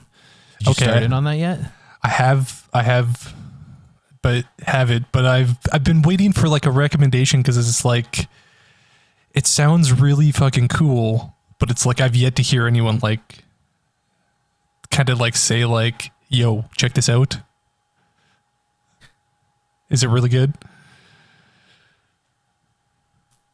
I don't know. Oh, how many have you watched? all of them ex- i'm still i'm waiting on the last two to come out Oh shit! And you're still like, I don't know if this is good. it's it's good but it's different it's not groundbreaking television that's like you know breaking the boundaries of where things go but it's an intriguing enough plot line Yeah. where you're like i want to like like within a couple episodes you have like 20 fucking questions like what are you guys doing down here what is this all for blah blah blah and then as it develops and you get to develop the characters because like you've read the premise right Yeah. It's basically you get like a chip to separate like your work and personal life. yeah. So basically buddy goes to work and he puts all of his stuff in a drawer picks up his stuff gets in an elevator and as the elevator descends down to the floor that he's working on it goes through a scanner and it activates this chip and now it's work him. So there's like these little things that you don't really think about. For example like so they call them innies and outies. So the the work Okay. people who work in like their office they're the innies and they talk to they refer to their outies but it's super disconnected right because they don't know each other they don't have memories of growing up or anything it's like they're a new person Oh, okay. so like four of them work in this fucking cubicle in this massive room, just in the center of the room. It's like a four person fucking cubicle. And they'll be talking about like, oh, I'm pretty sure my outie does this, and I'm pretty sure my outie is super rich and lives this lavish lifestyle, but they have no idea what they are like outside of work. Like not even the Oh, slightest okay. idea. They don't remember their parents or what it was like growing up. Like all Oh, of that is shit. severed. Oh, I didn't know that they took it that far with the premise. So when they're down there, the only people they know are the people that are immediately with them down there. And because it severs, when you go in and out of this elevator, these people essentially like mentally never leave and they never sleep, right? Oh, because as soon as they get in the oh, elevator, it's the other person is like awake and alive. And as soon as they come back and oh. down the elevator, then the work person is kind of awake at that point, right? So oh, Shit. every day these people they don't wake up but all of a sudden it's like oh my eyes are open and i'm stepping off the elevator to work and then shit. they go in the elevator and two seconds later they're stepping off the elevator again to go to work because they don't sleep and they don't get that time after work right Right. so for them it's just this constant loop of oh my day's over they get into the elevator and two seconds later they're back at work so like oh, time Shit.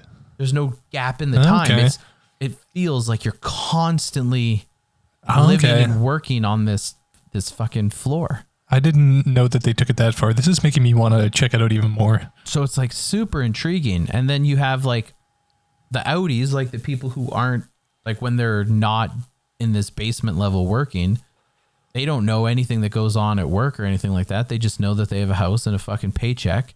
And it's kind of like a dystopian kind of future where you'll like periodically see these people who are like protesting against severance because it's a slight against God and it's bad and blah blah blah blah blah.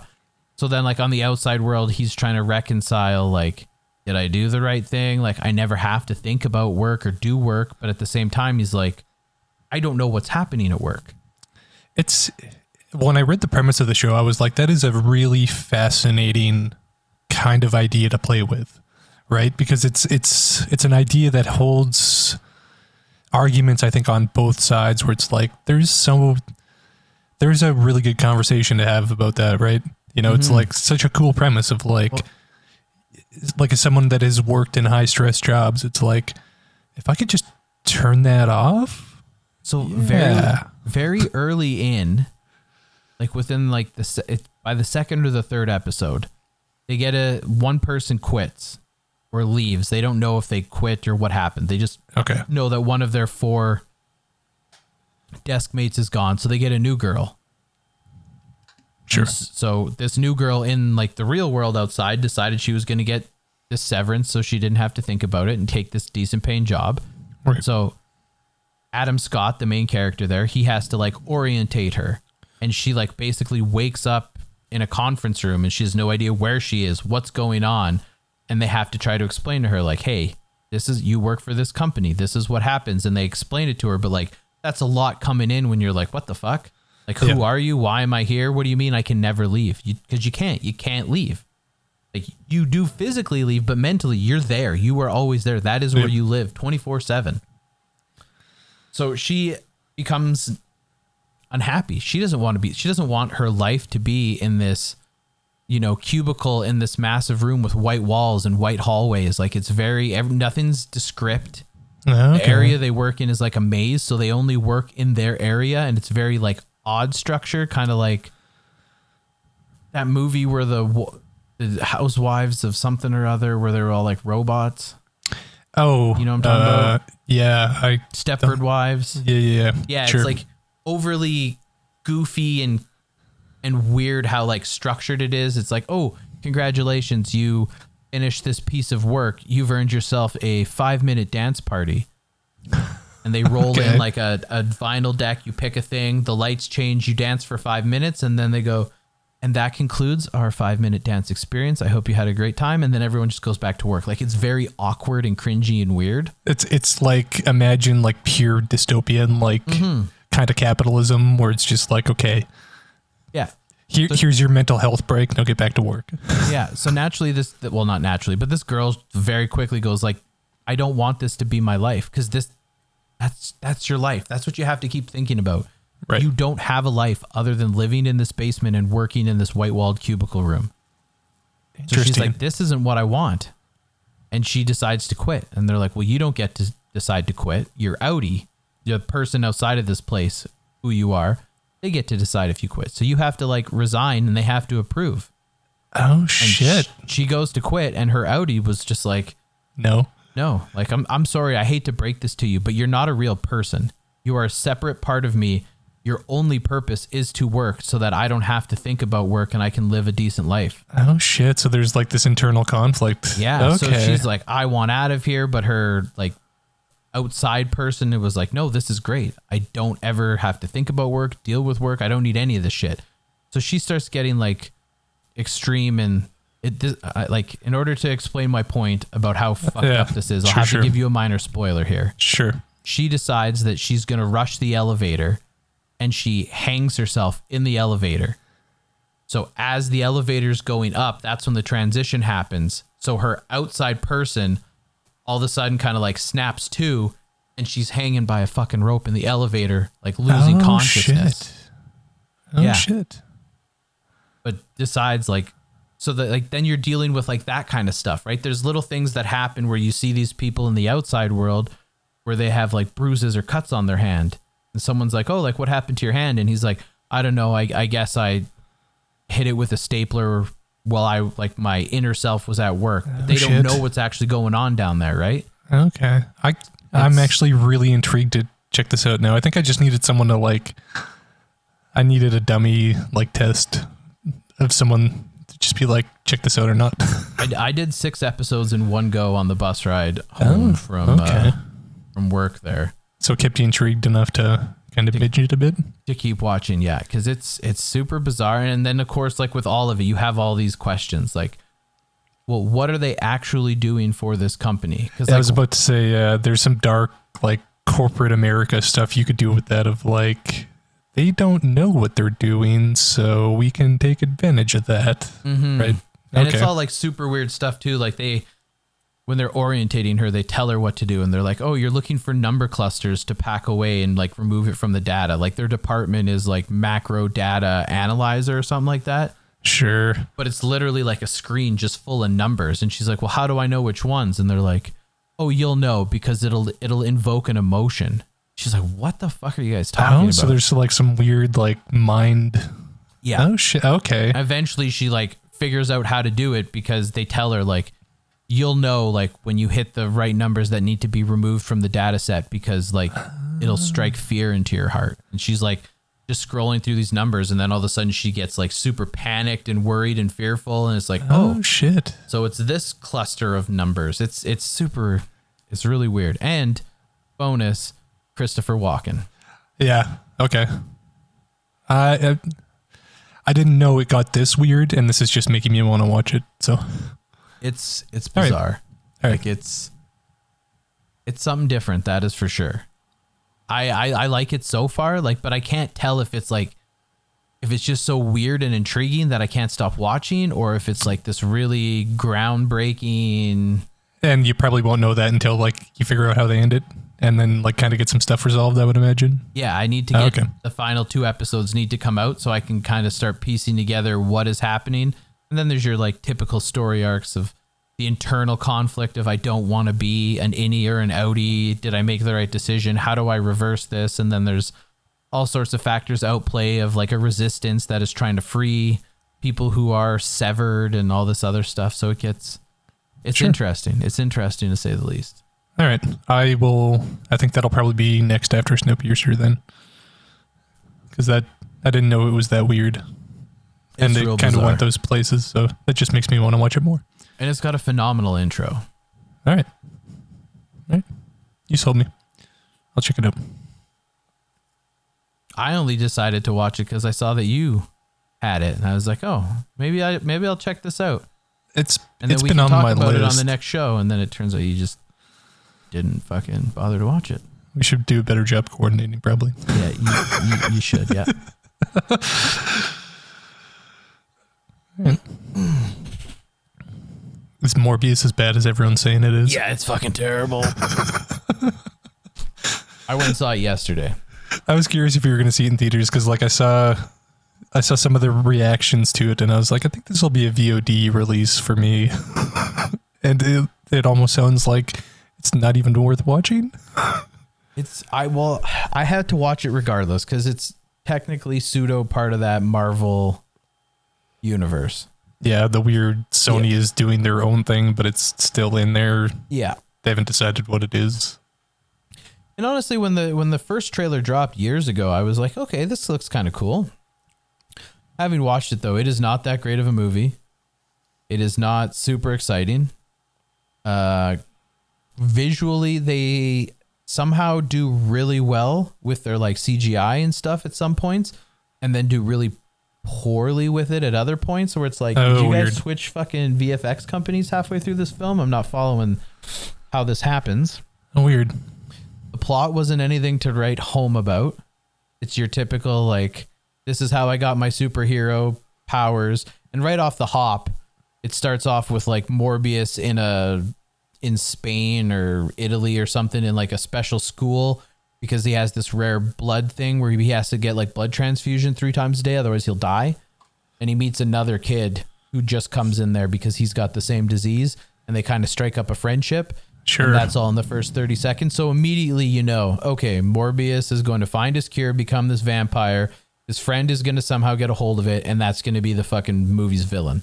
Like within 30 seconds, you knew exactly how this is going to play out, Right. which was kind of like, eh. And yeah, it was just all around not Not that good. it was not that good. Not that good at all. It, they need to let Marvel have more of a hand when they do this stuff because you look at the new Spider-Mans with Tom Holland, and Mhm. granted they are Sony, but they definitely take a lot of input from Disney's Marvel, and those movies are phenomenal. Mhm. And then you look at the other offshoots, i.e., Morbius and Venom, and it's like, all right, Venom wasn't terrible, but it could have been, it could have been way better than what it was. And Totally. the second Venom was Terrible. Was so disappointed with the second Venom. Yeah, it was terrible. So it's like you guys need to strike up a better deal with Marvel and let them help you not Yeah. make shit fucking movies. Do what you do with Spider Man and basically go like, help us out. Like even from a financial perspective, how Yeah. are they not looking at it and going, okay, like Morbius is a, like the last Venom was a fucking pretty hard box office dud, hmm and it's like, oh, but Spider Man was like one of the world's highest grossing films of all time. What are we missing here? Yeah. I don't know. Yeah. It seems pretty common sense to me. Yeah. And then I don't know if it's still applicable because this movie was supposed to come out a while ago. That's right. Yeah. But like the one final scene is um Michael Keaton's character from the second last Spider-Man, Oh, sure, sure. Yeah. and he all of a sudden like electricity fills the room, and all of a sudden poof, he's in a, a jail cell that was empty. And then What? they're just like, oh. This one person just randomly appeared in this jail cell. We have no record of him being arrested, so it looks like he's likely going to get released. Wait, what? Yeah, so I'm thinking it has something to do with the multiverse. Oh, and sure. when that all happened, he got moved from his Sure. multiverse into this other one where he wasn't a convicted felon in jail. Right, but the So he's gonna- multiverse came out. yeah, so I'm I'm thinking I'm like, okay, well, is this their I think this is their link to the multiverse. and this was Albeit a- supposed to come out before that. yeah. But then it's also super weird because if you watch like the end scene of Venom from the last one, oh, yeah, yeah, sure. they're in like a beach resort or whatever, then all of a sudden electricity and all this shit happens and they end up in the same universe as Spider-Man. That's right. But then they take Michael Keaton's character and move him from that universe into the Morbius one. Oh, weird. So now you have Venom was and the at the beginning of Morbius they make a comment like when the first shit starts going down vampire related the FBI agents are kind of like, "Oh, we haven't seen anything this bizarre since the shit that went down in San Francisco." Ah. So, Venom and Morbius are in the same universe. Right. And then by the end of this, Venom is now in the Spider-Man universe. Right. and Michael Keaton's character moves from the Spider-Man universe into the Morbius slash Venom universe, where Venom Oh, is no longer a part. Like, do you understand what I'm saying? Like, Yeah. it feels like the timing of when they finally decided to release this movie just kind of fucked up how things were going to go. Sure. we didn't really see Venom in the Spider-Man movie. No, he was like it was like an end credits cameo or something, wasn't he? Yeah, and we didn't see Michael Keaton in that new Spider-Man. Right. and we definitely didn't see Morbius. Right. But we know Venom isn't so like maybe in one of the future Spider-Mans we'll actually see Venom and Spider-Man. But then they just pulled Michael Keaton out of that universe and Morbius is still back in the other universe. So you're not going to see Morbius and Spider-Man because they're in two different universes. And Michael Keaton's not going to come back to fight Spider-Man because he just got moved to the Morbius fucking universe. Like it's Yeah. So it's like, what are they doing with this? Yeah. Yeah, that's that's exactly it. My only train of thought is they're like, oh, maybe if this does well, we'll take Michael Keaton and make him the fucking bad guy that Morbius has to fucking fight in the new one. But I oh, don't. weird. Considering like Morbius's powers and shit like that, you need him. You can't just put him up against a human that's got, you know, high tech wings. Yeah. Like that wouldn't really be much of a fucking fight, in my opinion. But No, and I always thought that they were like, like when the when Venom came over to like in that cameo, like I kind of thought it was like Sony setting up like some sort of like Sinister Six thing of like, okay, this is how we get all the Sony bad guys into the Marvel side, mm-hmm. so that Tom Holland can fight them in a movie or something. Mm-hmm. But it seems like they're doing the opposite of that. So I don't know. Well, well yeah, well, that's just it. Because isn't that fucking Michael Keaton's character part of that Sinister Six? Yeah, Well, they just moved him to a different universe. So I don't know how this is happening. yeah. I don't. I don't who know, I don't even think Sony knows. Yeah, I it's it's definitely a little confusing Weird. because it all takes place in New York, like Morbius does. And, Right. Like when he reads the newspaper, he reads like the Daily Bugle and shit. But there's no actual talk of Spider-Man and any of the events that took place in New York. There's no reference to the battle in New York of the Avengers. There's no reference to Spider-Man being unmasked. There's no reference to Mysterio. Like your only indication that it's the same universe is he's reading the Daily Bugle paper.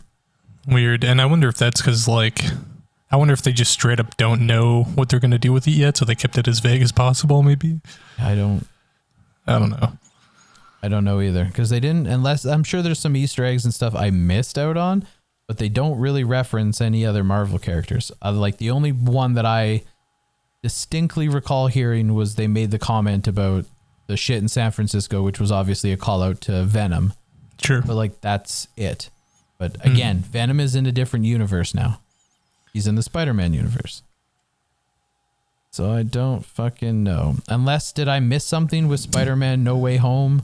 No, I don't think where so. at the I thought at the end it was kind of like a reboot where just everyone forgot, but he was still in his universe, or did he end up moving to a different one?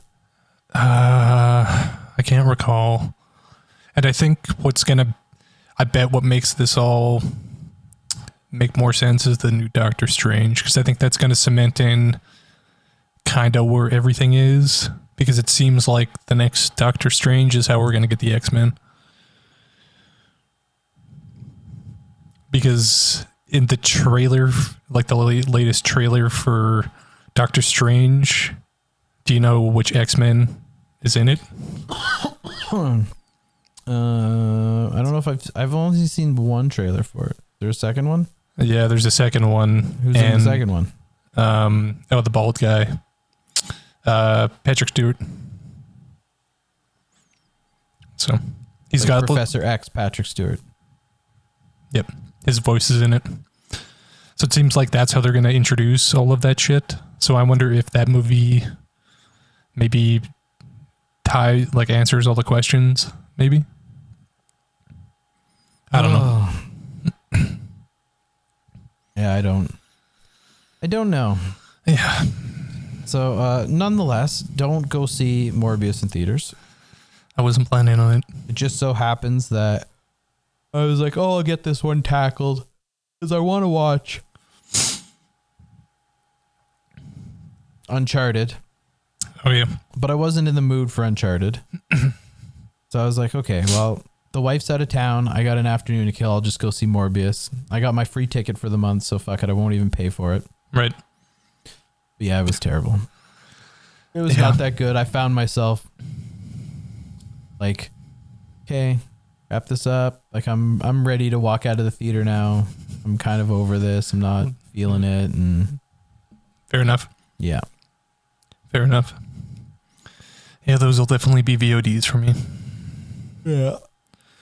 So I checked out a few other movies. So The Contractor just came out and it was Amazon Prime. It's uh, Chris Pines and uh, oh the what's the other guy's name? And Ben Foster. And it's got Kiefer Sutherland. Hmm. And essentially it's like Chris Pines is uh, like an army dude, and he gets injured, and he's like trying to get back into like active duty to like get a paycheck, but like his knee is kind of fucked up, and he's like trying like he can still do shit, but he's like kind of you know not at the top of his game like he once was. And he ends up kind of getting kicked out of the army, and he's like, "Oh, okay, shit, I got like a bunch of debt. I can't, I can't pay for anything." yeah. And his kind of longtime friend Ben Foster is like kind of doing some private mil- military stuff, you know, for the government, and so he kind of gets wrapped up in that. And then it's kind of a story of like they go out on a job and some shit goes wrong, kind of thing. You know, without spoiling, I guess any of the details, but that's kind of the kind of premise, and it's really I had a really good, really good time with it. It was Yeah. like I like Chris Pine, I like Ben Foster. You know, they're both super solid, and if you're looking kind of for like an action type movie, it's pretty good. Hmm. So, All right then. so yeah, Well, I do like Chris Pine. I do. I love Ben Foster. So yeah, me too. So yeah, if you're ever kind of in the mood for like an action kind of shoot 'em up kind of movie, I would say this be at the top of the list for recent, I guess, releases. Right. okay, okay, okay. And I'll add that to the list. I'll check that out. And then I watched Moonfall. So do you know anything about this? Did you see any of the Something trailers? about- I didn't see any of the trailers, but I just quickly looked something about knocking the moon off its orbit or some shit. Yeah. So it's it's made by Roland Emmerich, which is like the king of disaster porn, where it's like, all right, here's a movie about a tsunami kind of destroying the world. Okay. And so the premise, it, oh God, this movie goes to some fucking real dumb places. It's a real good dumb movie. I will say that, where it's Okay. like none of this shit makes any sense, and it's just dumb as fuck. But if you're looking for like a really mindless, like this is uh, like a terrible movie, but I'm having a really good time with this because it's that kind of dumb. You know what I mean? Okay. um essentially yeah like the movie is about like the moon is not actually the moon and some shit happens and it gets moved off orbit and starts fucking the planet up and then like I don't want to spoil where they go with it because it's such the like it's such a dumb thing that you're just like of course of course that's where they went with it um but yeah, it's it's just dumb. and if you're into that like kind of thing, then it's you kind of got to go in with that mindset. You know what I mean? Mm-hmm. Kind of like, did you ever watch like Dwayne, like the Rock skyscraper movie? No, I have. Well, it's it's like one of those where it's like this is objectively bad and dumb, but like I'm gonna suspend my belief of everything so that the Rock can climb this tower with duct tape on his hands, and I'm just gonna have a good time with this action movie. Okay, It's- fair enough. It, it's in that vein of like you kind of have to, and this I'm probably different because I know I like these movies more than you do, but if Yes, you can suspend if you can sus- suspend your I guess disbelief and just watch this dumb action, then it's one of those. But All right then. I'll uh, I'll add it to the list and potentially check it out. I can't promise that I'll uh, watch it or even make it through the whole thing, but no, that's fair enough. Like it's it's one of those things that's just dumb as fuck. Um, and another one that's kind of dumb, but like in a good way, is Happy Death Day. Have you ever seen this? what? Oh, excuse me. That's the one where she gets murdered and she keeps like waking up and reliving her murder. Yep. Yeah, I've seen the first one. I didn't. that's- I didn't see the Happy Death Day 2U. Okay, so the the first one is what I watched, and it's it's a Blumhouse horror movie that's it's kind of like that freaky movie where it's like this is kind of like a dumb campy horror movie. Know what I mean? So it's like if you're in the mood for one of those, it's like a very well done like here's a dumb campy horror movie from Blumhouse, kind of like Freaky, where it's like this is funny, you know, here, here's your horror and your gore. So Okay. Well, I did enjoy the first one. I just never really, I honestly completely forgot about That there was a sequel. one. Yeah. that's fair. and soon to be a third one. Oh, they are doing a third. Yeah, Happy Death Day to Us. Okay. Yeah, I'm I'm totally gonna watch the sequel and the third one. Like it's, I love that campy horror, and I think you enjoy it too. So Yeah, I did enjoy that trilogy that Netflix put out. yeah, so it's like if you're into those, just check it out. It's like Blumhouse doing its thing.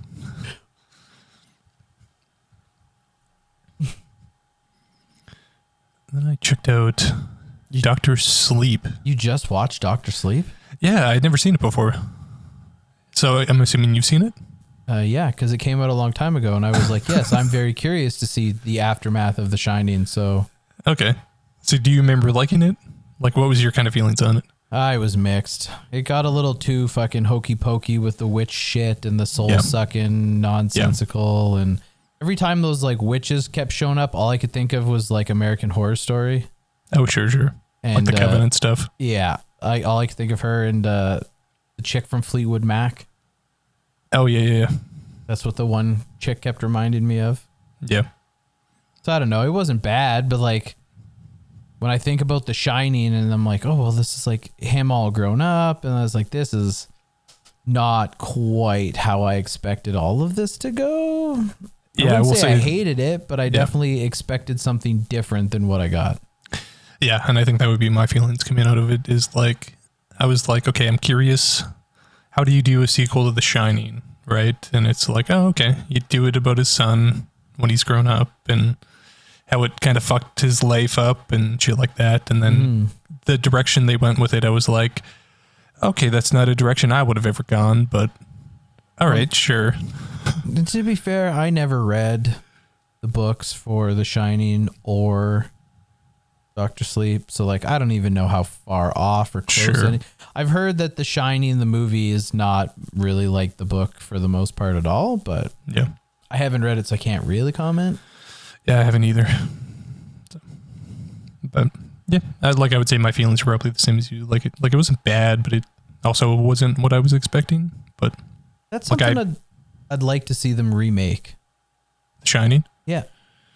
With what we can do now, like as far as like effects and everything of the nature and like the high quality actors and like yeah, the cinematography that exists now and whatnot.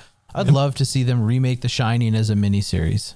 yeah, I, I would actually be on board with to touch it because for some reason Hollywood has a hard on for Stanley fucking Kubrick and he's a fucking genius. And I'm like I, I don't care. He makes some alright movies, but like he's not this revered person. not not You know. in my eyes, but No. Speaking of limited series, Stephen King. Do you ever think he would want an It prequel from HBO? so what Is there- was it again? So did you ever think we were going to get a prequel to It?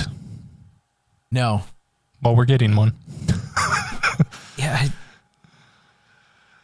on HBO Max, which Is this like is there even a it prequel that Stephen King has done that they're going to base this upon or they're like we're just going to take the idea and make up our own shit again? I'm Ah. pretty sure that's what they're doing. Hmm. So, yeah. Uh, which like I'm there's a version where this is a really cool show, but this also isn't the HBO limited show of Stephen King stuff that I want. I want more outsiders Mhm. and stuff like that, right? So, Yeah, I definitely want more outsiders. I mean, that's not going to happen, but that'd be super nice. yeah. And then another video game is getting turned into a TV show.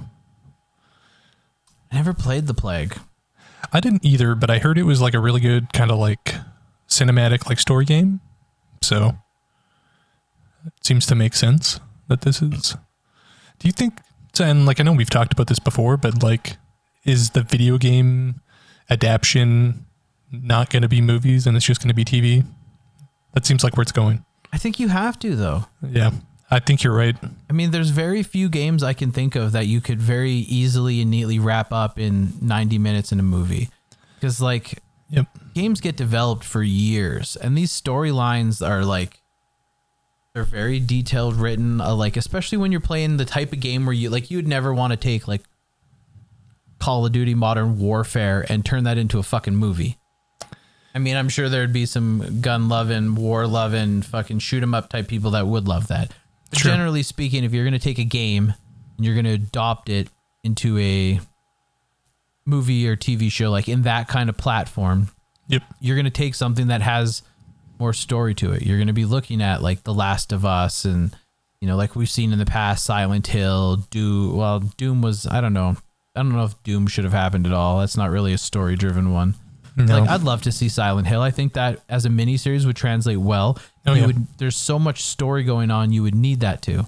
yep. Same with the Resident Evils. I think there's so much story in the original Resident Evil games, like one and two. Yep. You can't just put that in a nine. You could, they've done it, but it obviously doesn't land very well. Like it No. needs to be a series. And then like some other ones, like I would love, love to see Bioshock written for the screen. Yep. That would be amazing. But you cannot do Bioshock as a 90 minute movie. No.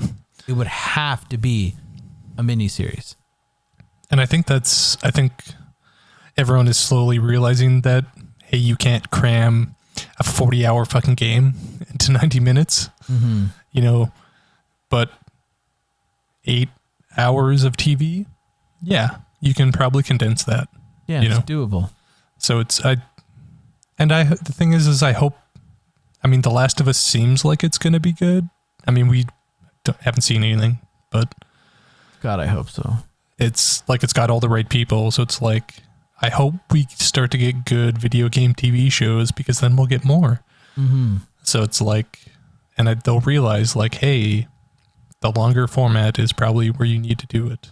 So I'd be really interested to see even some like out there stuff. Like if Nintendo would sign off on it, like the Ocarina of Time as a series, sure, yeah, yep, you can do that shit now. yep, It would have been Yeah. really hard 10 years ago to translate that into anything yeah. with what you would need, like as far as VFX goes. You could totally do that now. Mhm. I mean, Nintendo won't because Nintendo is the weirdest fucking company for that. I know.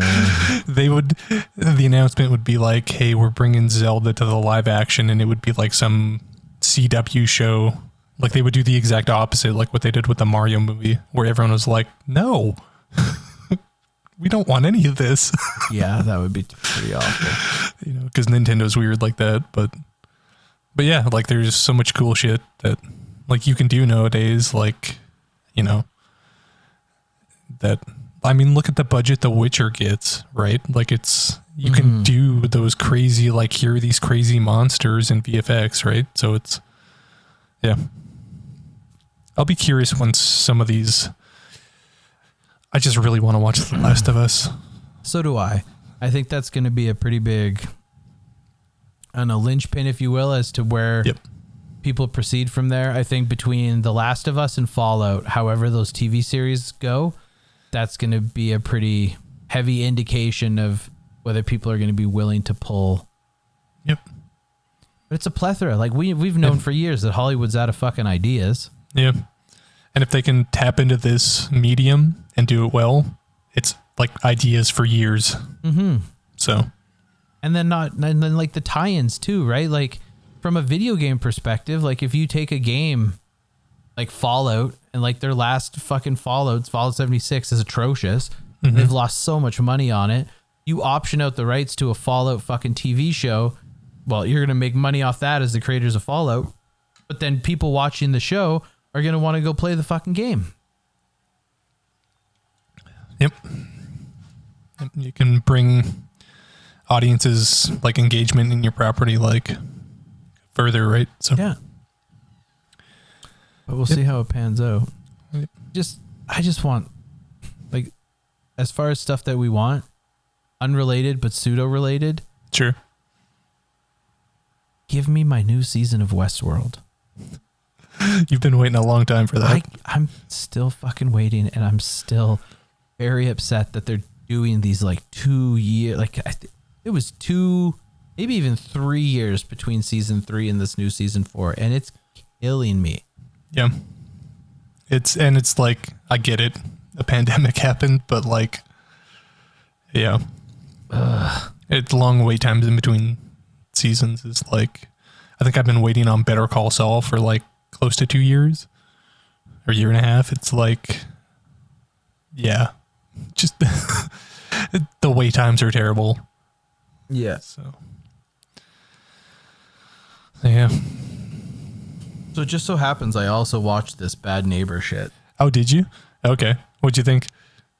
It was interesting. Yeah, it was. Some of the episodes I liked, some of them I didn't really Yeah. care for. I, I had That's like a, a small little phase over the last like month where I got into this one and it was called Catching Killers Okay. on Netflix. Sure. Also like a Netflix original where they go through like how they caught these killers who did stuff. Mm-hmm. There's some pretty wild ones on there. Yeah, I've been meaning to check that one out, but I, I think I just grabbed this. Like I was in the mood to watch one, and I, this was what was on the front page. I think. The So- only one I like vividly remember was the old lady who ran the fucking house and was like taking their Killing money them? and then killing them and then putting them in the backyard and Yeah. she just looked like the sweetest old little grandma, but she's actually a terrible person. Like that was Yeah. the one that I remember standing out the most to me. The one that I remember the most was actually like I think it was the two parter, and it was the about like Asian squat.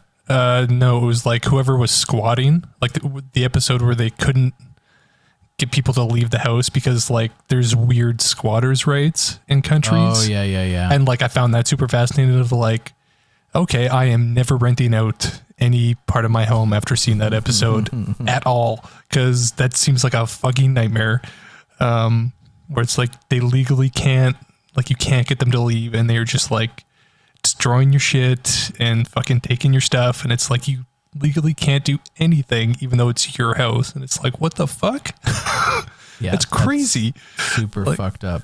it was just like it was just fascinating that like it's that bad that, like it yeah it's crazy Yeah. it was like that seems like there needs to be an overhaul to that system oh, for sure.